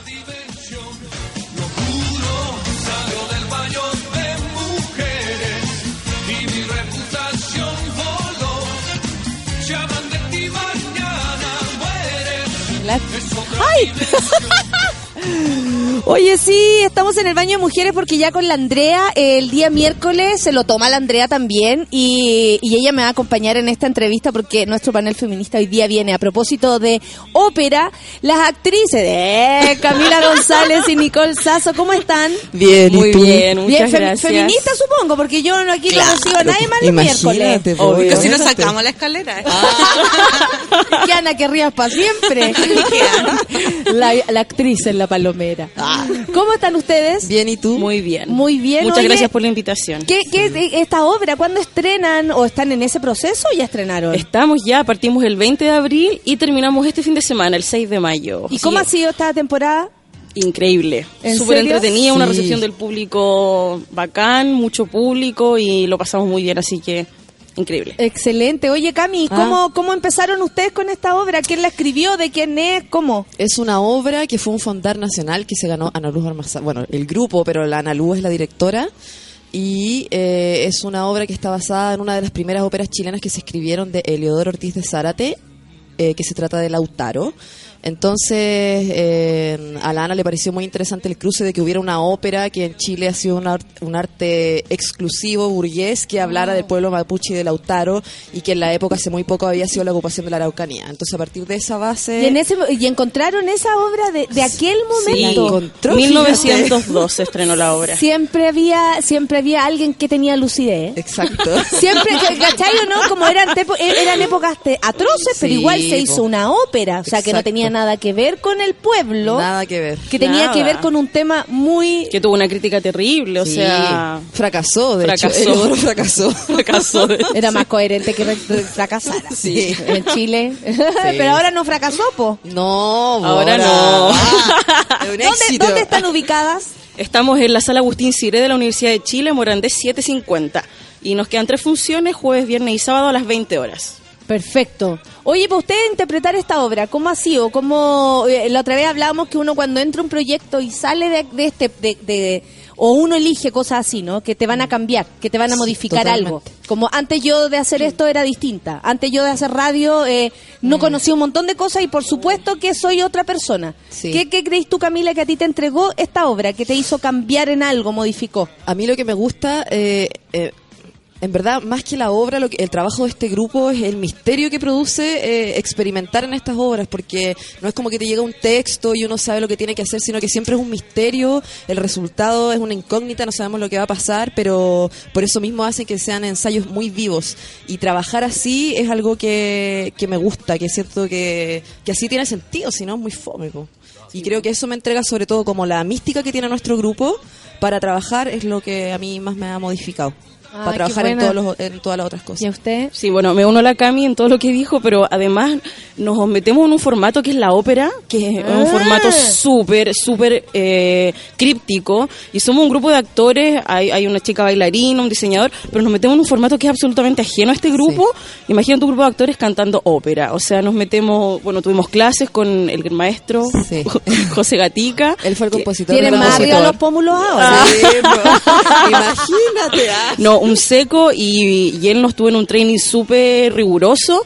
Y es eso, es enfrentarse como a formatos desconocidos y, Y a un- lugares que uno no conoce. Claro, y a un lugar más incómodo también, Claro. porque la primera obra que fue concierto también era como un concierto de música hecho por actores, que eh, inmediatamente era como un fracaso y ahora es una ópera hecha por actores también. Entonces todo el rato se están cuestionando los formatos artísticos y los Absolutamente, lenguajes. eso también es bueno. Oye, dicen que hay que llevar zapatos cómodos y evitar andar con tanto bulto, bolso, instrumento y Sí. lecera. Sí. Porque eh, eh, los espectadores están de pie y los actores se desplazan por el espacio, o sea, pueden estar ahí en, en comunicación eh, profunda con, con el público. Sí. Y por supuesto a las personas con no sé, movilidad reducida o adultos mayores se les facil- facilitará sillas si usted quiere llevar a la tía, a la abuela, que anda media. Sí, no, no- hay problema con eso. Sí, Ridícula. sí, porque la obra eh, eh, ocurre en 360 grados y en el fondo la obra se completa con la gente porque la gente hace como un recorrido, como una especie de museo. Y, y eso hace que la gente pueda performar también. En Sí. el fondo el público también, también hay un misterio para el público. Es parte Nosotros de la obra. nunca sabemos qué va a pasar Exacto. bien y eso es, Sí, es, muy bacán. Y, y- y ver cómo la, la gente vive una experiencia y la gente lo pasa súper bien. Es muy divertido cuando Y- la gente se pone a Y es actuar. interesante porque, Sí. porque hay una simetría con el público, que es lo contrario a lo que pasa en una gradería en el municipal que sale 90 lucas y que en verdad no puede... Ya, acá como que todo es simétrico. Y la Sol mira porque si ella paga, o sea, en realidad pa- va- paga, barato, pero va, va a sentarse a la gradería a la mierda que tiene que ver con, con el cuello así todo doblado. O ni siquiera veía a veces, pagáis solo por escuchar. Y qué Claro. emocionante el teatro municipal. Si yo no digo lo contrario. Nos Oye, una encantaría, si una pudiera. Hoy una pregunta, ¿cuál, eh, cuál, es la- cuál creen ustedes que es la vigencia que tiene hoy eh, la ópera como en la población más juvenil? Porque ustedes son juveniles, entonces población juvenil. Oh, sí. ¿Cómo Gracias. piensan ustedes que, que la ópera puede llegar hoy a, a una población que por lo general no está asociada a este tipo de arte escénica? Que la ve tan lejos. Claro. A mí me pasa que... A mí me emociona mucho la ópera. O sea, el, el canto operático a mí me emociona muchísimo. Lo que no me emociona es eh, cómo uno tiene que acceder a ella y la puesta en escena de ella. Yo encuentro que en ese sentido sí se ha quedado un poco atrás eh, respecto a lo que puede ser, no sé, la ópera en Alemania, ponte tú. Y creo que falta que los como que haya una cosa más interdisciplinaria en la ópera y eso haría que los jóvenes no lo sintieran tan ajeno. Y obviamente también poder tener acceso económico a ver una ópera y, y no tener que estar a, a la chucha para arriba. Dobla como la Sol. Claro, con tortícolis y todo eso. Pero yo, claro, eh, muy heavy lo que pasa, el fenómeno acá, donde uno puede ver ópera al municipal, claro, como dice la Cami, las entradas son súper caras, eh, pero hay una sensibilidad tan bonita que yo creo que a cualquiera le puede llegar, y eso nosotros lo hemos visto los espectadores de ópera, de la misma obra, que se emocionan mucho. Ah, y tenemos... espectadores que van a la ópera y los fueron a ver a ustedes porque vieron la palabra ópera y Sí, dijeron, exacto, sí. se hay con gente, otra cosa. hay gente que va vestida para ver ópera al teatro. Eso, eso también Sí. es muy entretenido. ¿Cuál es el outfit? El, el como dress tú- code. El dress code Claro. es ir cómodo, como tú nomás. Oye, pero, hay que- pero ¿cuál sería el dress code de, de ópera? No sé, me, me imagino que zapatilla no. Me imagino que su cintillo. taquita no. y su- No, ¿qué puede ser? No, pues, yo una vez fui a Buenos Aires al, al, al Teatro Colón a ver una, una ópera y yo fui, estaba de vacaciones en verano, chorcito, polerita y llego y habían puros vestidos de gala y yo, concha, no me van a dejar entrar, pues, y al final Exacto. puedo entrar porque iba como al gallinero arriba, porque no, no importa. Pero Claro. sí, iban todos de gala, todos con brillitos. Qué increíble cómo la ópera nunca ha, ha- ha llegado así como ha penetrado el, el- como al pueblo. Eh, es increíble como En que Chile. sigue siendo en Chile, como que sigue siendo ajena, como Sí, que nos parece, eh, ponte tú aquí, algo que va a la sol. ¿Cachai? Así Sí. como... Y yo, algo, y algo más asociado con la elite. y yo igual. me siento cerca de la ópera porque va a la sol. ¿Cachai? Sí, Como- po. Tú vas a la ópera. ¿Va, va, va a ir toda la ópera? No, yo no. La sol. Ah, la Sol. Yo me llamo Andrea. Claro, no ella va a, re- a ver reggaetón. El, eh, súper Al distinto. También, También. también. Y a hasta abajo. Príncipe. Eso, abajo. eso, ese es mi teatro municipal, Sí. Ese es mi teatro municipal, guagua, ¿qué tal? Esa, esa respuesta, hija. Eh, pero a, a mí me parece eso, como que nunca, y no lo, no, no sé si no ha habido intención de parte de Ponte tú, la misma ópera, de acercarse a la gente, y siempre como que la ópera no va a venir a ti. Tú No. tienes que ir a la Sí. ópera, Sí. ¿cachai? Y eso como que es una sensación que pese a estar el 2017, por lo, por lo menos aquí en Chile, continúa siendo así. Sí. Es como para gente en, peri- en perifollá, ¿cachai? Y como adulta. Y muy grande, cabeza claro. blanca, Sí, sí. La cabeza blanca que se lee, claro. Sí. Eso habla de una carencia de políticas públicas en, to- eh, en la Eh, cultura. ¿me totalmente. Como- y también en el área de educación, ¿cachai? Y también en el Teatro Municipal mismo, que hubo También. ahí un- Claro, las una dirección eterna de años que, que no mostraba otra cosa. Ah, que Sí, fue la gran sí, fue conflicto. Sí.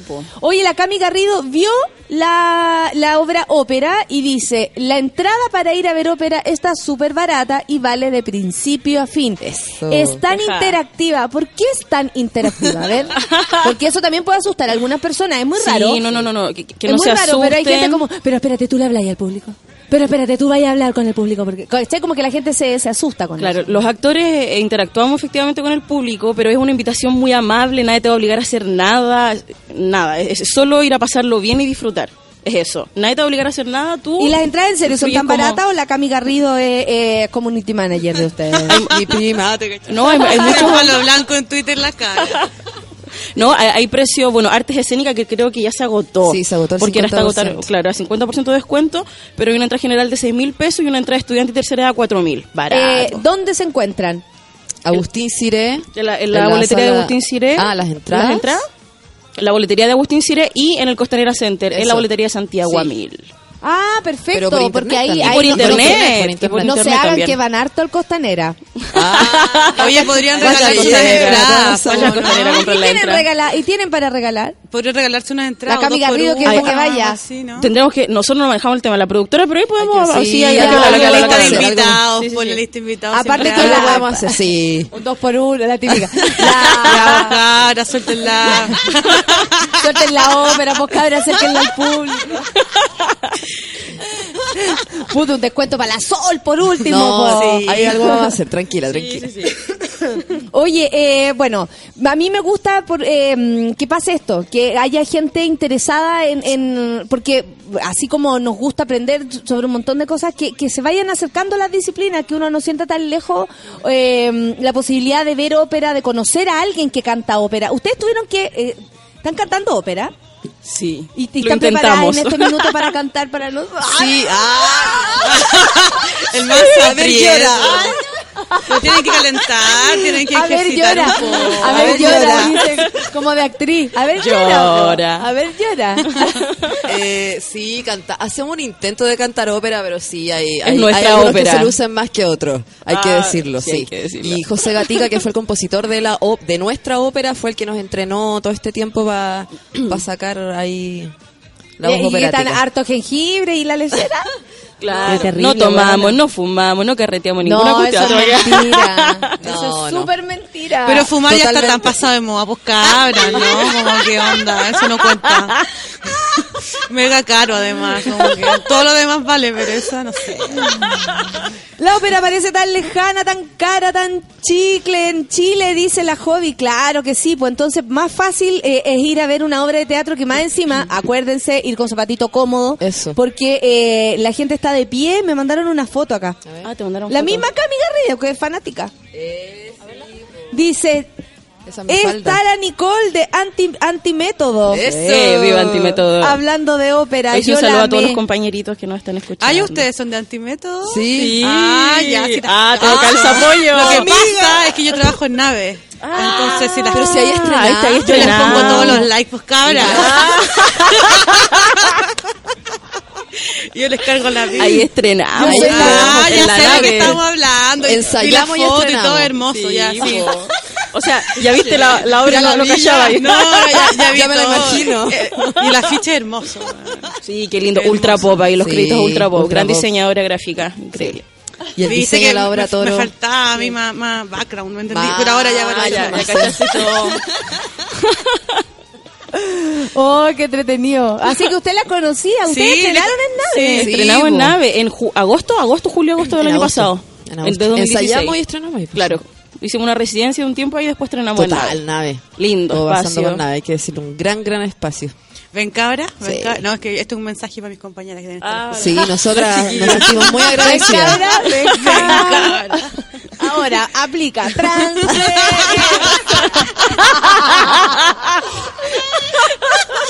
Hoy vamos a escuchar música, Peluquín. ¿Sí? ¿Le parece? Eh, ¿Quién quieren? Pues, Sigue ¿Qué- urgente, dice la gente. Oye, ¿puedo decir algo? Lo que tú quieras, porque vamos a escuchar música. ¿Se, hay- se tienen bueno, que ir? ópera no. no no no Bueno, ópera es un ciclo, está dentro del ciclo teatro hoy. Nosotros De partimos Santiago Mil, de sí. Santiago a Mil, eh, partimos nosotros que era el- la reposición del ciclo, pero hay seis estrenos más y esta semana estrenan los contadores auditores con Surinam. Surinam. El 5 de mayo que van a estar hasta el 28 en la sala grande de Matucanaciana, así que para que todos vayan a ver Oye, y pero se vienen muchas obras Más. otras obras, también Sí. hay eh, Cuerpo Indisciplinado. Son buena onda ustedes, porque los auditores no necesitan publicidad, güey. No, pero para todos. Son súper buena onda. Un saludo a los cabros. No, son amigos, son Oh, amigos. hay que, hay apoyarse, pues, hay que apoyarse. Yo les tengo caleta de cariño porque Son ellos eran de mis pocos lectores cuando yo tenía un Tumblr de la Oh, Sailor Moon. cacha, ellos leían el Tumblr de la Sailor leían Moon. eso. Son hermosos. Son Un hermosos, saludo a. Juan Andrés y al Felipe Sí. que deben estar estresados por el estreno. Caché que la, la Nati Martínez dice que con unas colegas, con unas amigas querían ir al teatro municipal y cuando vieron el valor de las entradas se arrepintieron, muy caro. Sí, pues sí, ir por a eso ver pasa, ópera po. no es tan caro.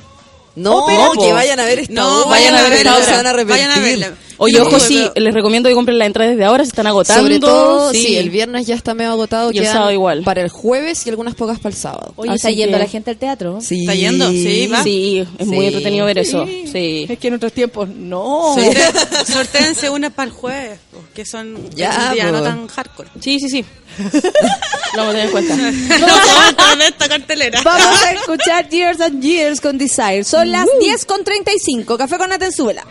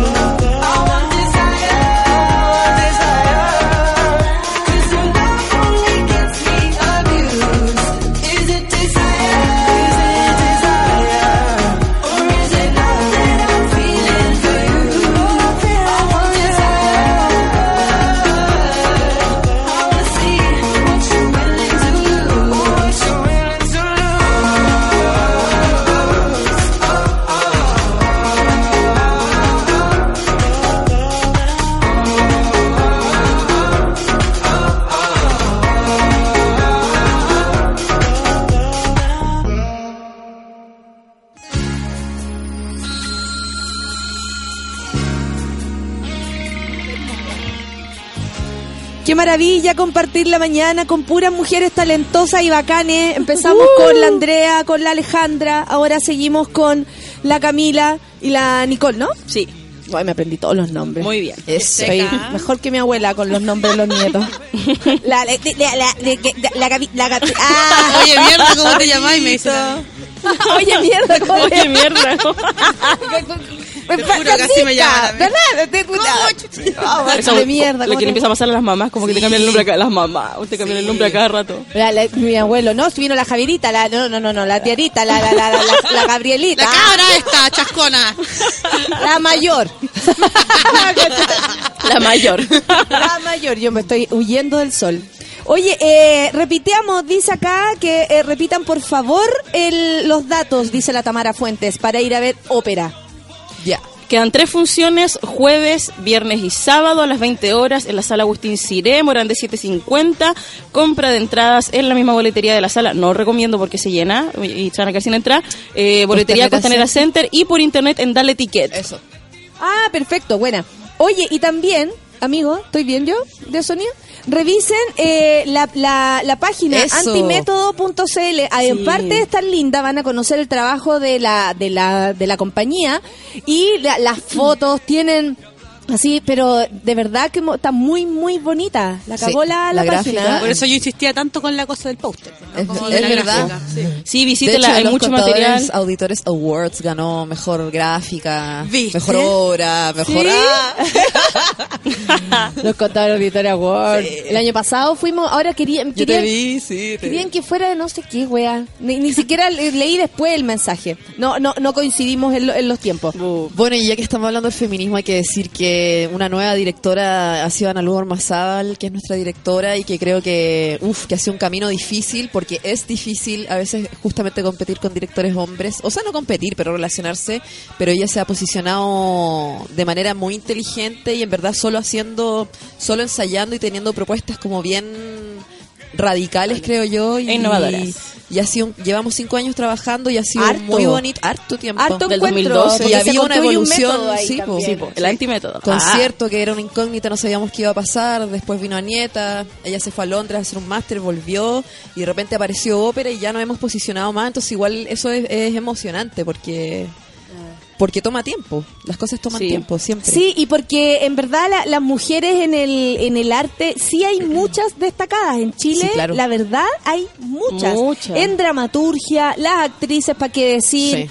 Directora, como ustedes dicen, el audiovisual también, Sí. están apareciendo cada vez más los premios Pulsar, hay harta mujer, ponte tú, el, el audiovisual está la Dominga Pero en música, muy poco. Oye, sí. Ayer yo recibí un chat de Mariel Mariel, amiga de nosotros. Ah, no Sí, ayer estaba aparece echando para todos lados. indignada, así todos como con, con guiones, indignada, dijo así como no hay Con ni una mujer, sí, como hay- que no había casi ni una mujer eh, nominada para los premios Pulsar en música. O sea, No, que en qué Chile estamos viviendo, yo me pregunto lo mismo. No, sí, lo que pasa Y es que con, con Feluca estábamos conversando de eso y son los sellos los que también Mm. proponen a sus artistas. Quienes sacaron discos, quienes, ¿cachai? Entonces yo también me pregunto dónde está esa gran cantidad de mujeres músicas. Sí. Tanto para imponerse... ah, Parece como, que no están en los como lo, sellos, ha po, hecho, ¿no? como lo ha hecho la Mariel. como lo ha hecho la Mariel, para imponerse así... ¿Ellos se pueden proponer a sí mismos? Ah, entonces no son solamente los sellos, o sea, estaban hablando Ah, puras weas. de hecho. pero. no, Fel- Feluca siempre va para allá, así como para decir postulan. que uno habla wea. que igual es más o menos cierto. Pero eso no quita, no quita de que la, la representación femenina en la música sigamos estando al debe, o sea, ya es Por un supuesto empobrecimiento que total. sí, po. Y pucha que se trabaja la Natizú también. Sí. Pucha Por que se- ejemplo, Nati Su se ha sacado la cresta. cresta, ella Todas, auto- todas. Autogestionada, hace todo y Pascur. ¿para qué decir? Trabajan como locas. Si ahora son todas autogestionadas, Ah. ¿cuál? ¿la de Denis Rosenthal, autogestionada? ¿Cuál es no autogestionar? Lo que pasa es que cobran más caro las locas, ¿cachai? Mm, y les dura, les dura un poco. y una Miriam no va. ¿Miriam? pero- No, ok, ok. No, no, sí, de- desde la tercera edad yo estaba proponiendo mi, mi propuesta. Los sellos ya no están pagando como antes, entonces están todos autogestionándose las carreras, pero las mujeres Sí. estamos abajo, ¿cachai? Y Como- puede ser que internet Sí, también más, y puede ser que internet también como que eh, digregue esto, porque por ejemplo yo hago mi música, la pongo en mi página, me sigue la gente que yo quiero y no tengo para qué pertenecer a un todo.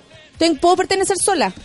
Sí, pero también tiene que ver con las cosas, con la carga social que tenemos las mujeres, las mujeres músicas, por ejemplo, ustedes que son mujeres actrices, digamos, como además de ser actriz, de tener que eh, eh, ser reconocida, de salir adelante, de, de trabajar, de ser profesional, bla, bla, bla, también está toda la carga social, ¿cachai? Totalmente. Si que hay embarazada, vivo en un país que no Sí, está po. permitido el aborto, si no está permitido el aborto, No, te parece que tienes que tener la físicamente guagua, hay- después tienes que hacerte cargo de la guagua y ahí quedó tu carrera, pues mami, Yo creo que ¿cachai? es el gran Entonces- rollo. Eso te iba a decir. ¿cuántas habrán sido mamá?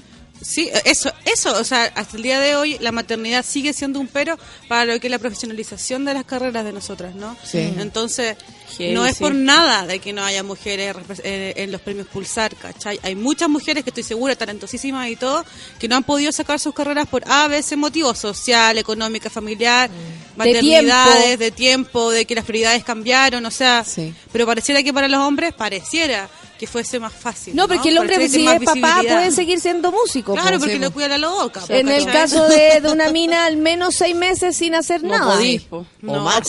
Mala lo veo, madre, yo lo ¿no? veo en mi, en mi cuñada que, que, ¿cómo se llama? Que tiene que volver a ser actriz, digamos. Y, y nada, Luciana acostumbrada a los ensayos nomás.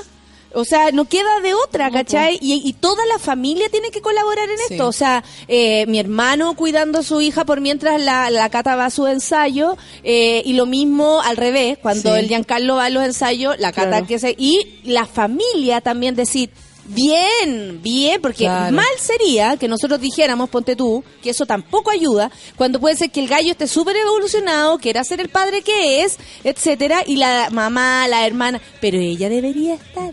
Pero Claro. ella ¿Y debería. qué pasa? Es que la pego, familia. ¿hay cachado esa ola Bueno, la que nosotros- comenté la pego? Oye. Nosotros ahora tenemos una, com- una Sí, la compañía. de ópera, la Macarena, que fue mamá hace poco. Tres y meses. Con Joao Maré, porque está pareja con un brasilero, a los ensayos y él la lleva a los ensayos, la maca ensaya, de repente tiene que salir a amamantar y nosotros la esperamos. Yo y a las volvemos a funciones. A mí me encanta que sea parte Sí. de la situación. Obvio. Sí, Sí, llega no, un amigo, una Y amiga su pareja, con los, sí. con los, con Y- los críos. Y su pareja la apoya 100% y él está ahí y dale maca, vamos y, y un, Obvio. es un placer Es que, trabajar ¿cachai? así. que si no en conjunto no, no, No, pues no funciona mucho. O sea, O sea, yo, funciona, pero para una parte nomás. Yo, claro, yo veo si mi hermano no apaña, si las demás familias, la familia de ella y la nuestra, no apaña a la cata para que siga haciendo su vida, va a ser una mamá eh, abnegada y nadie quiere eso. Obvio. Una Pero mamá postergada. Mucha gente no debería querer eso, para que eso no suceda, ¿cachai? No solamente, eh, bueno, la pareja, por supuesto, pero también existe una presión muy fuerte a, que, a ser la mejor mamá del mundo. Sí. Que eso también creo que influye, o Sí. sea,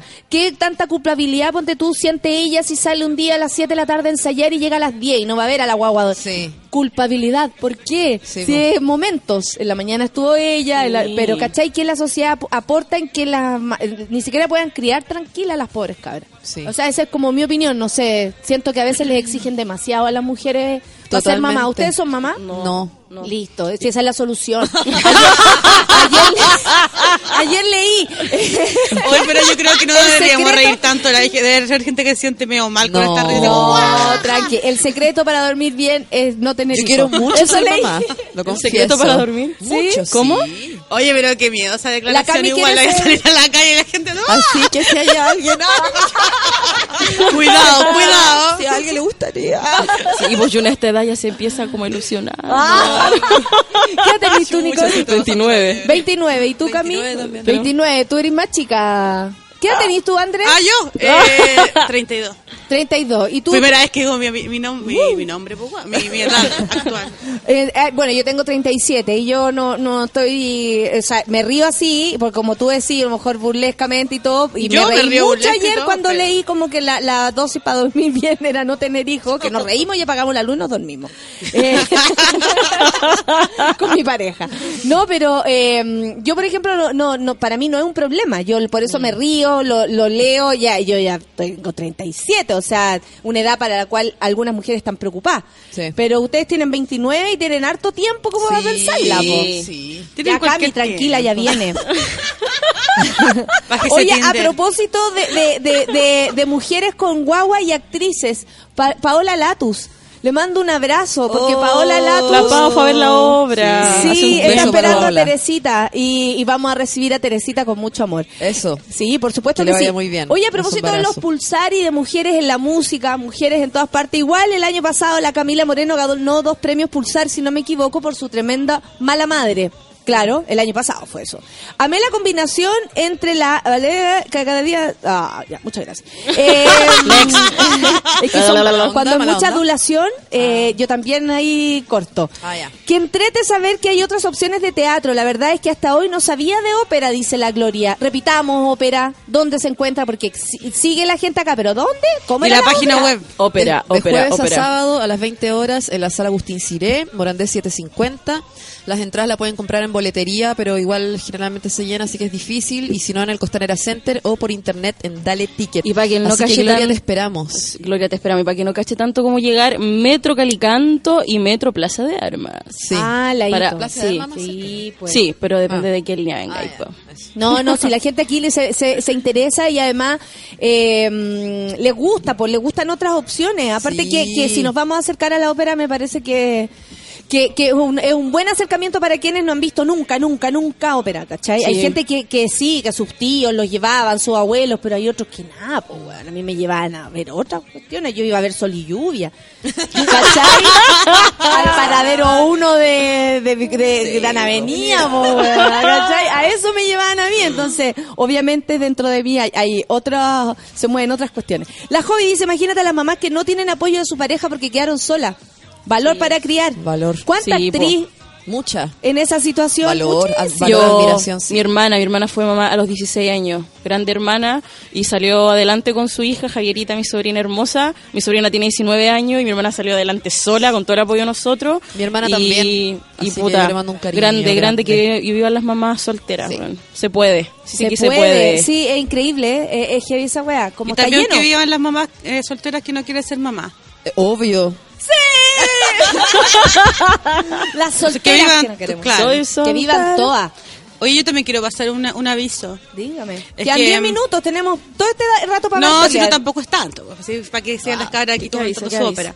Pero este 6 y 7 de, eh, de mayo se inicia en nave un ciclo que se llama Prácticas para estar juntas, Sí, con cinco coreógrafas que, que traemos, dijo la patúa, yo en verdad pongo el correo nomás, Eh, desde España, Sí, y, caché. y comienza con una obra que se llama El caso del espectador, de una artista que se llama María Jerez, que habla como performatea, digamos, todo lo que es el escenario, la representación. Ella crea como un, como si fuese una, un, un cortometraje cinematográfico y al mismo tiempo es la actriz, pero también la directora y participa el público. Bueno, todas estas locuras que ocurren, estas experimentaciones muy así locas que pasan en nadie, así que los dejo a todos invitados porque este ciclo eh, dura todo mayo.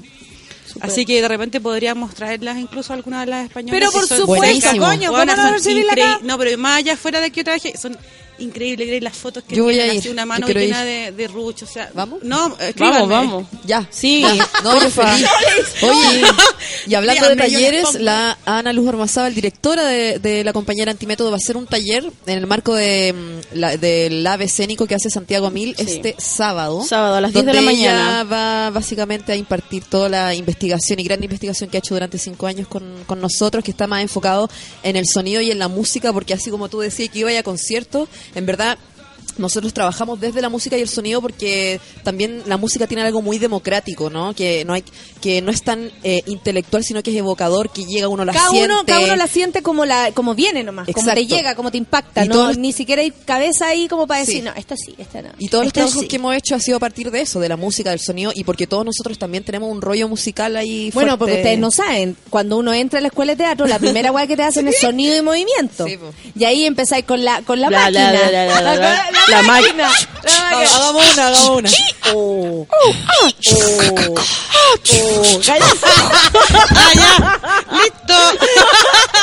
Un 7. No, pero se La máquina, pero después cuando hacía la máquina, después ya todos haciendo, y, ah, y todos haciendo como la coreo, y el profe sí, decía, eso. o la profe en mi caso, ¿y qué, qué produce esta máquina? Y era nada, pues te acordáis que, que, que había que producir algo, o alguien salía sí. como, ¡ah! riéndose, otro lloraba, un combo, da lo mismo. Pero la máquina tenía que provocar algo, bueno, y te, te empezabais desde ahí. ¿Cachai? Que un año entero en sonido movimiento. Imagínate Aprender cómo a queríais respirar, llegar- cómo queríais llegar al texto. Sí. Ay, enferma por llegar a decir Romeo, weón. Y tú, Qué bonito igual. Sí, y empezáis como desde lo más básico, desde como lo más niño, ¿no? Que tiene que ver con ocupar el escenario y mm, que dicen. Cuando estudié pedagogía en, eh, teatral, eh, los cabros chicos entran al escenario, se suben y hacen el avión. ¿Hay cachado eso? Que ha- hacen como... Sí, "Eh". Son como cosas normales que uno hace en el escenario, ¿cachai? Como agarrarlo y correr. Eh, los actores como empezar a, a acercarse para adelante y después para atrás, Sí. ¿cachai? Como El con- uso del espacio. el uso del espacio, reconocer el espacio y todo. Pero claro, empezáis con sonido de movimiento, que una vez que puede ser, ¡ay, qué básico! Pero, increíble todo, como po. también las cabras después, eh, si esto crece, si esto se profesionaliza o se, se enfoca en ciertas disciplinas, se hace carne. Y ahí uno Sí. dice, por algo me hicieron un año entero hacer la máquina, golá", y ahí la Gloria se ríe la máquina. De nosotros. Jajaja, la máquina se ríe. Pero es que de verdad. Oye, mira la Cami Garrido, que es la CM de esta gente, pregunta: ¿Cuándo viene la próxima obra? ¿Tienen planes? Uh, chan, Sí, ahí se viene Déjenme con mi fanatismo, dice ella.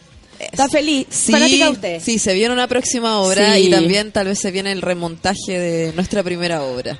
Concierto. Sí, yo creo o sea, que sí. ahí. Mucha gente que no la vio y en eso estamos ahí Tenemos varios fans también. armando armando la posibilidad de hacerla y sí se viene una nueva obra. Sí, ahí se están comenzando ideas. Sí. Lana ya está empezando a maquinar Estamos en su postulando ahí cabeza. una residencia. Entretenido y que entretenido trabajar con una Ensayar mujer que esté ahí como planeando con Todo, anticipación. todo es heavy, no para esa cabeza, no para, no, No para. para. Oye, eh, ¿pueden decirle a ella, eh, nos pueden hacer el gancho para que un día venga de invitada y entrevistarla acá como directora, como, Obvio. como dueña de un antimétodo, como, como toda su investigación? ¿Le, ¿Me pueden hacer gancho? Obvio que sí. Totalmente. Lo vamos a Te van a decir que no, po. Oye, la gente dice, bueno, hice el ramo de actuación y me da tanta vergüenza la máquina. ¿Viste, viste, viste? La maquinita. La un, máquina. un clásico de No, y clásicos. nadie entiende al principio, Sí. ¿cachai? ¿Qué estoy Porque haciendo? ¿Qué- tú, qué eh, pudor? Claro, ¿Qué ¿no? estoy Y aparte que te haciendo? preguntan en la casa, ¿qué hicieron hoy día en clase? Eh, La máquina, papá. Sonido de movimiento, papá. ¿En qué, se fue la Buena mensualidad? plancha, Bueno, ya no. no. Cuando los papás te van a ver a los primeros exámenes, así tú haciendo puras guas raras. Sí. Tú vas, ah, qué lindo hija. No, mi viejo bien". me dijo yo voy cuando haya texto, porque si no te vas a sacar. sí, sí, ¿En sí, serio? sí, hasta que, o sea, menos mal, porque yo le decía, no, lo que presentamos son puras guas raras, papá, no, no, no vayan, no vayan, no vayan.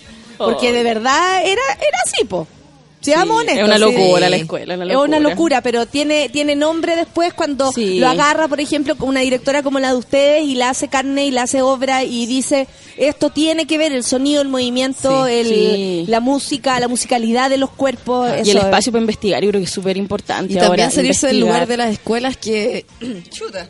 Que, que siempre en verdad todo está enfocado en montar una obra y dar un examen y como que lo que nosotros trabajamos tiene que ver más con el experimento, con, Con no el necesariamente proceso. el resultado, con el Nosotros proceso. nos encerramos. Va a pasar como... Sí. Y a veces las escuelas debieran como... Bueno, igual algunas más hayan cambiado, pero, pero eso es súper interesante yo encuentro. Se puede llegar a cosas mucho Sí, más nosotros nos encerramos interesantes. seis horas, cinco horas, cuatro Ah. horas a improvisar y Lana nos tiene improvisando y ta, ta, y, y uno lo pasa muy bien, pero siempre de la investigación para encontrar lugares nuevos, lugares no cómodos, y, y eso es lo entretenido y ese es el trabajo como esencial de, del antimétodo, po, investigar, por sobre investigar e equivocarse. Yo Y algo, sí, sí, sí. y algo aprendido de la improvisación es que no hay error.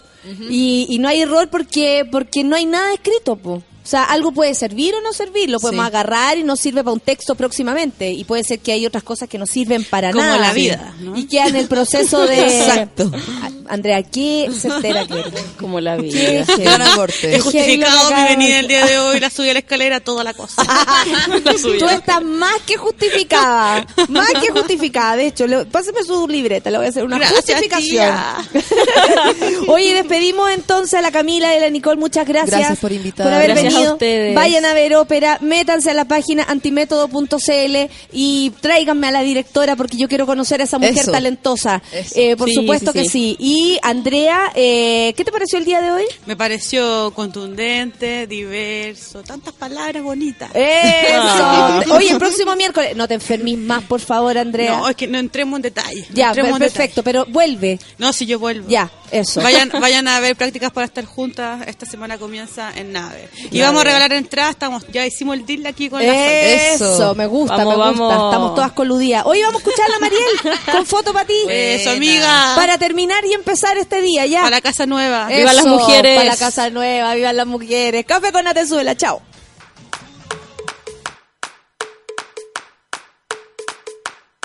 Para encontrar el amor hay que salir a buscar. Para cambiar hay que saber cambiar. Salirse del vaivén, toma la carretera. Mira las piedras, cosa pasajera. Tanto trabajo, no me relajo. El intelecto me está matando. Mira que yo voy a donde va la situación. Que siempre hay motivo de celebración.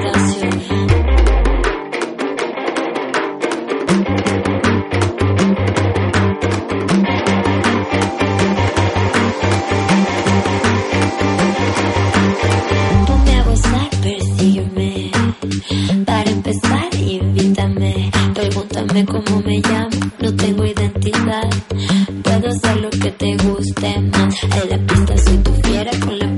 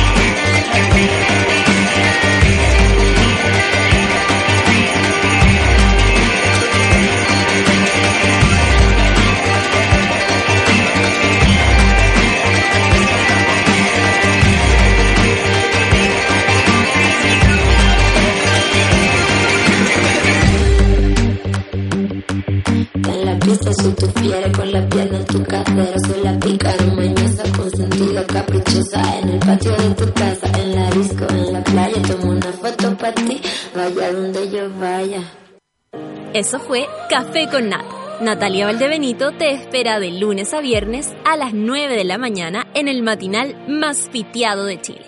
A mucha honra. Solo por Sube la Radio. En otra sintonía.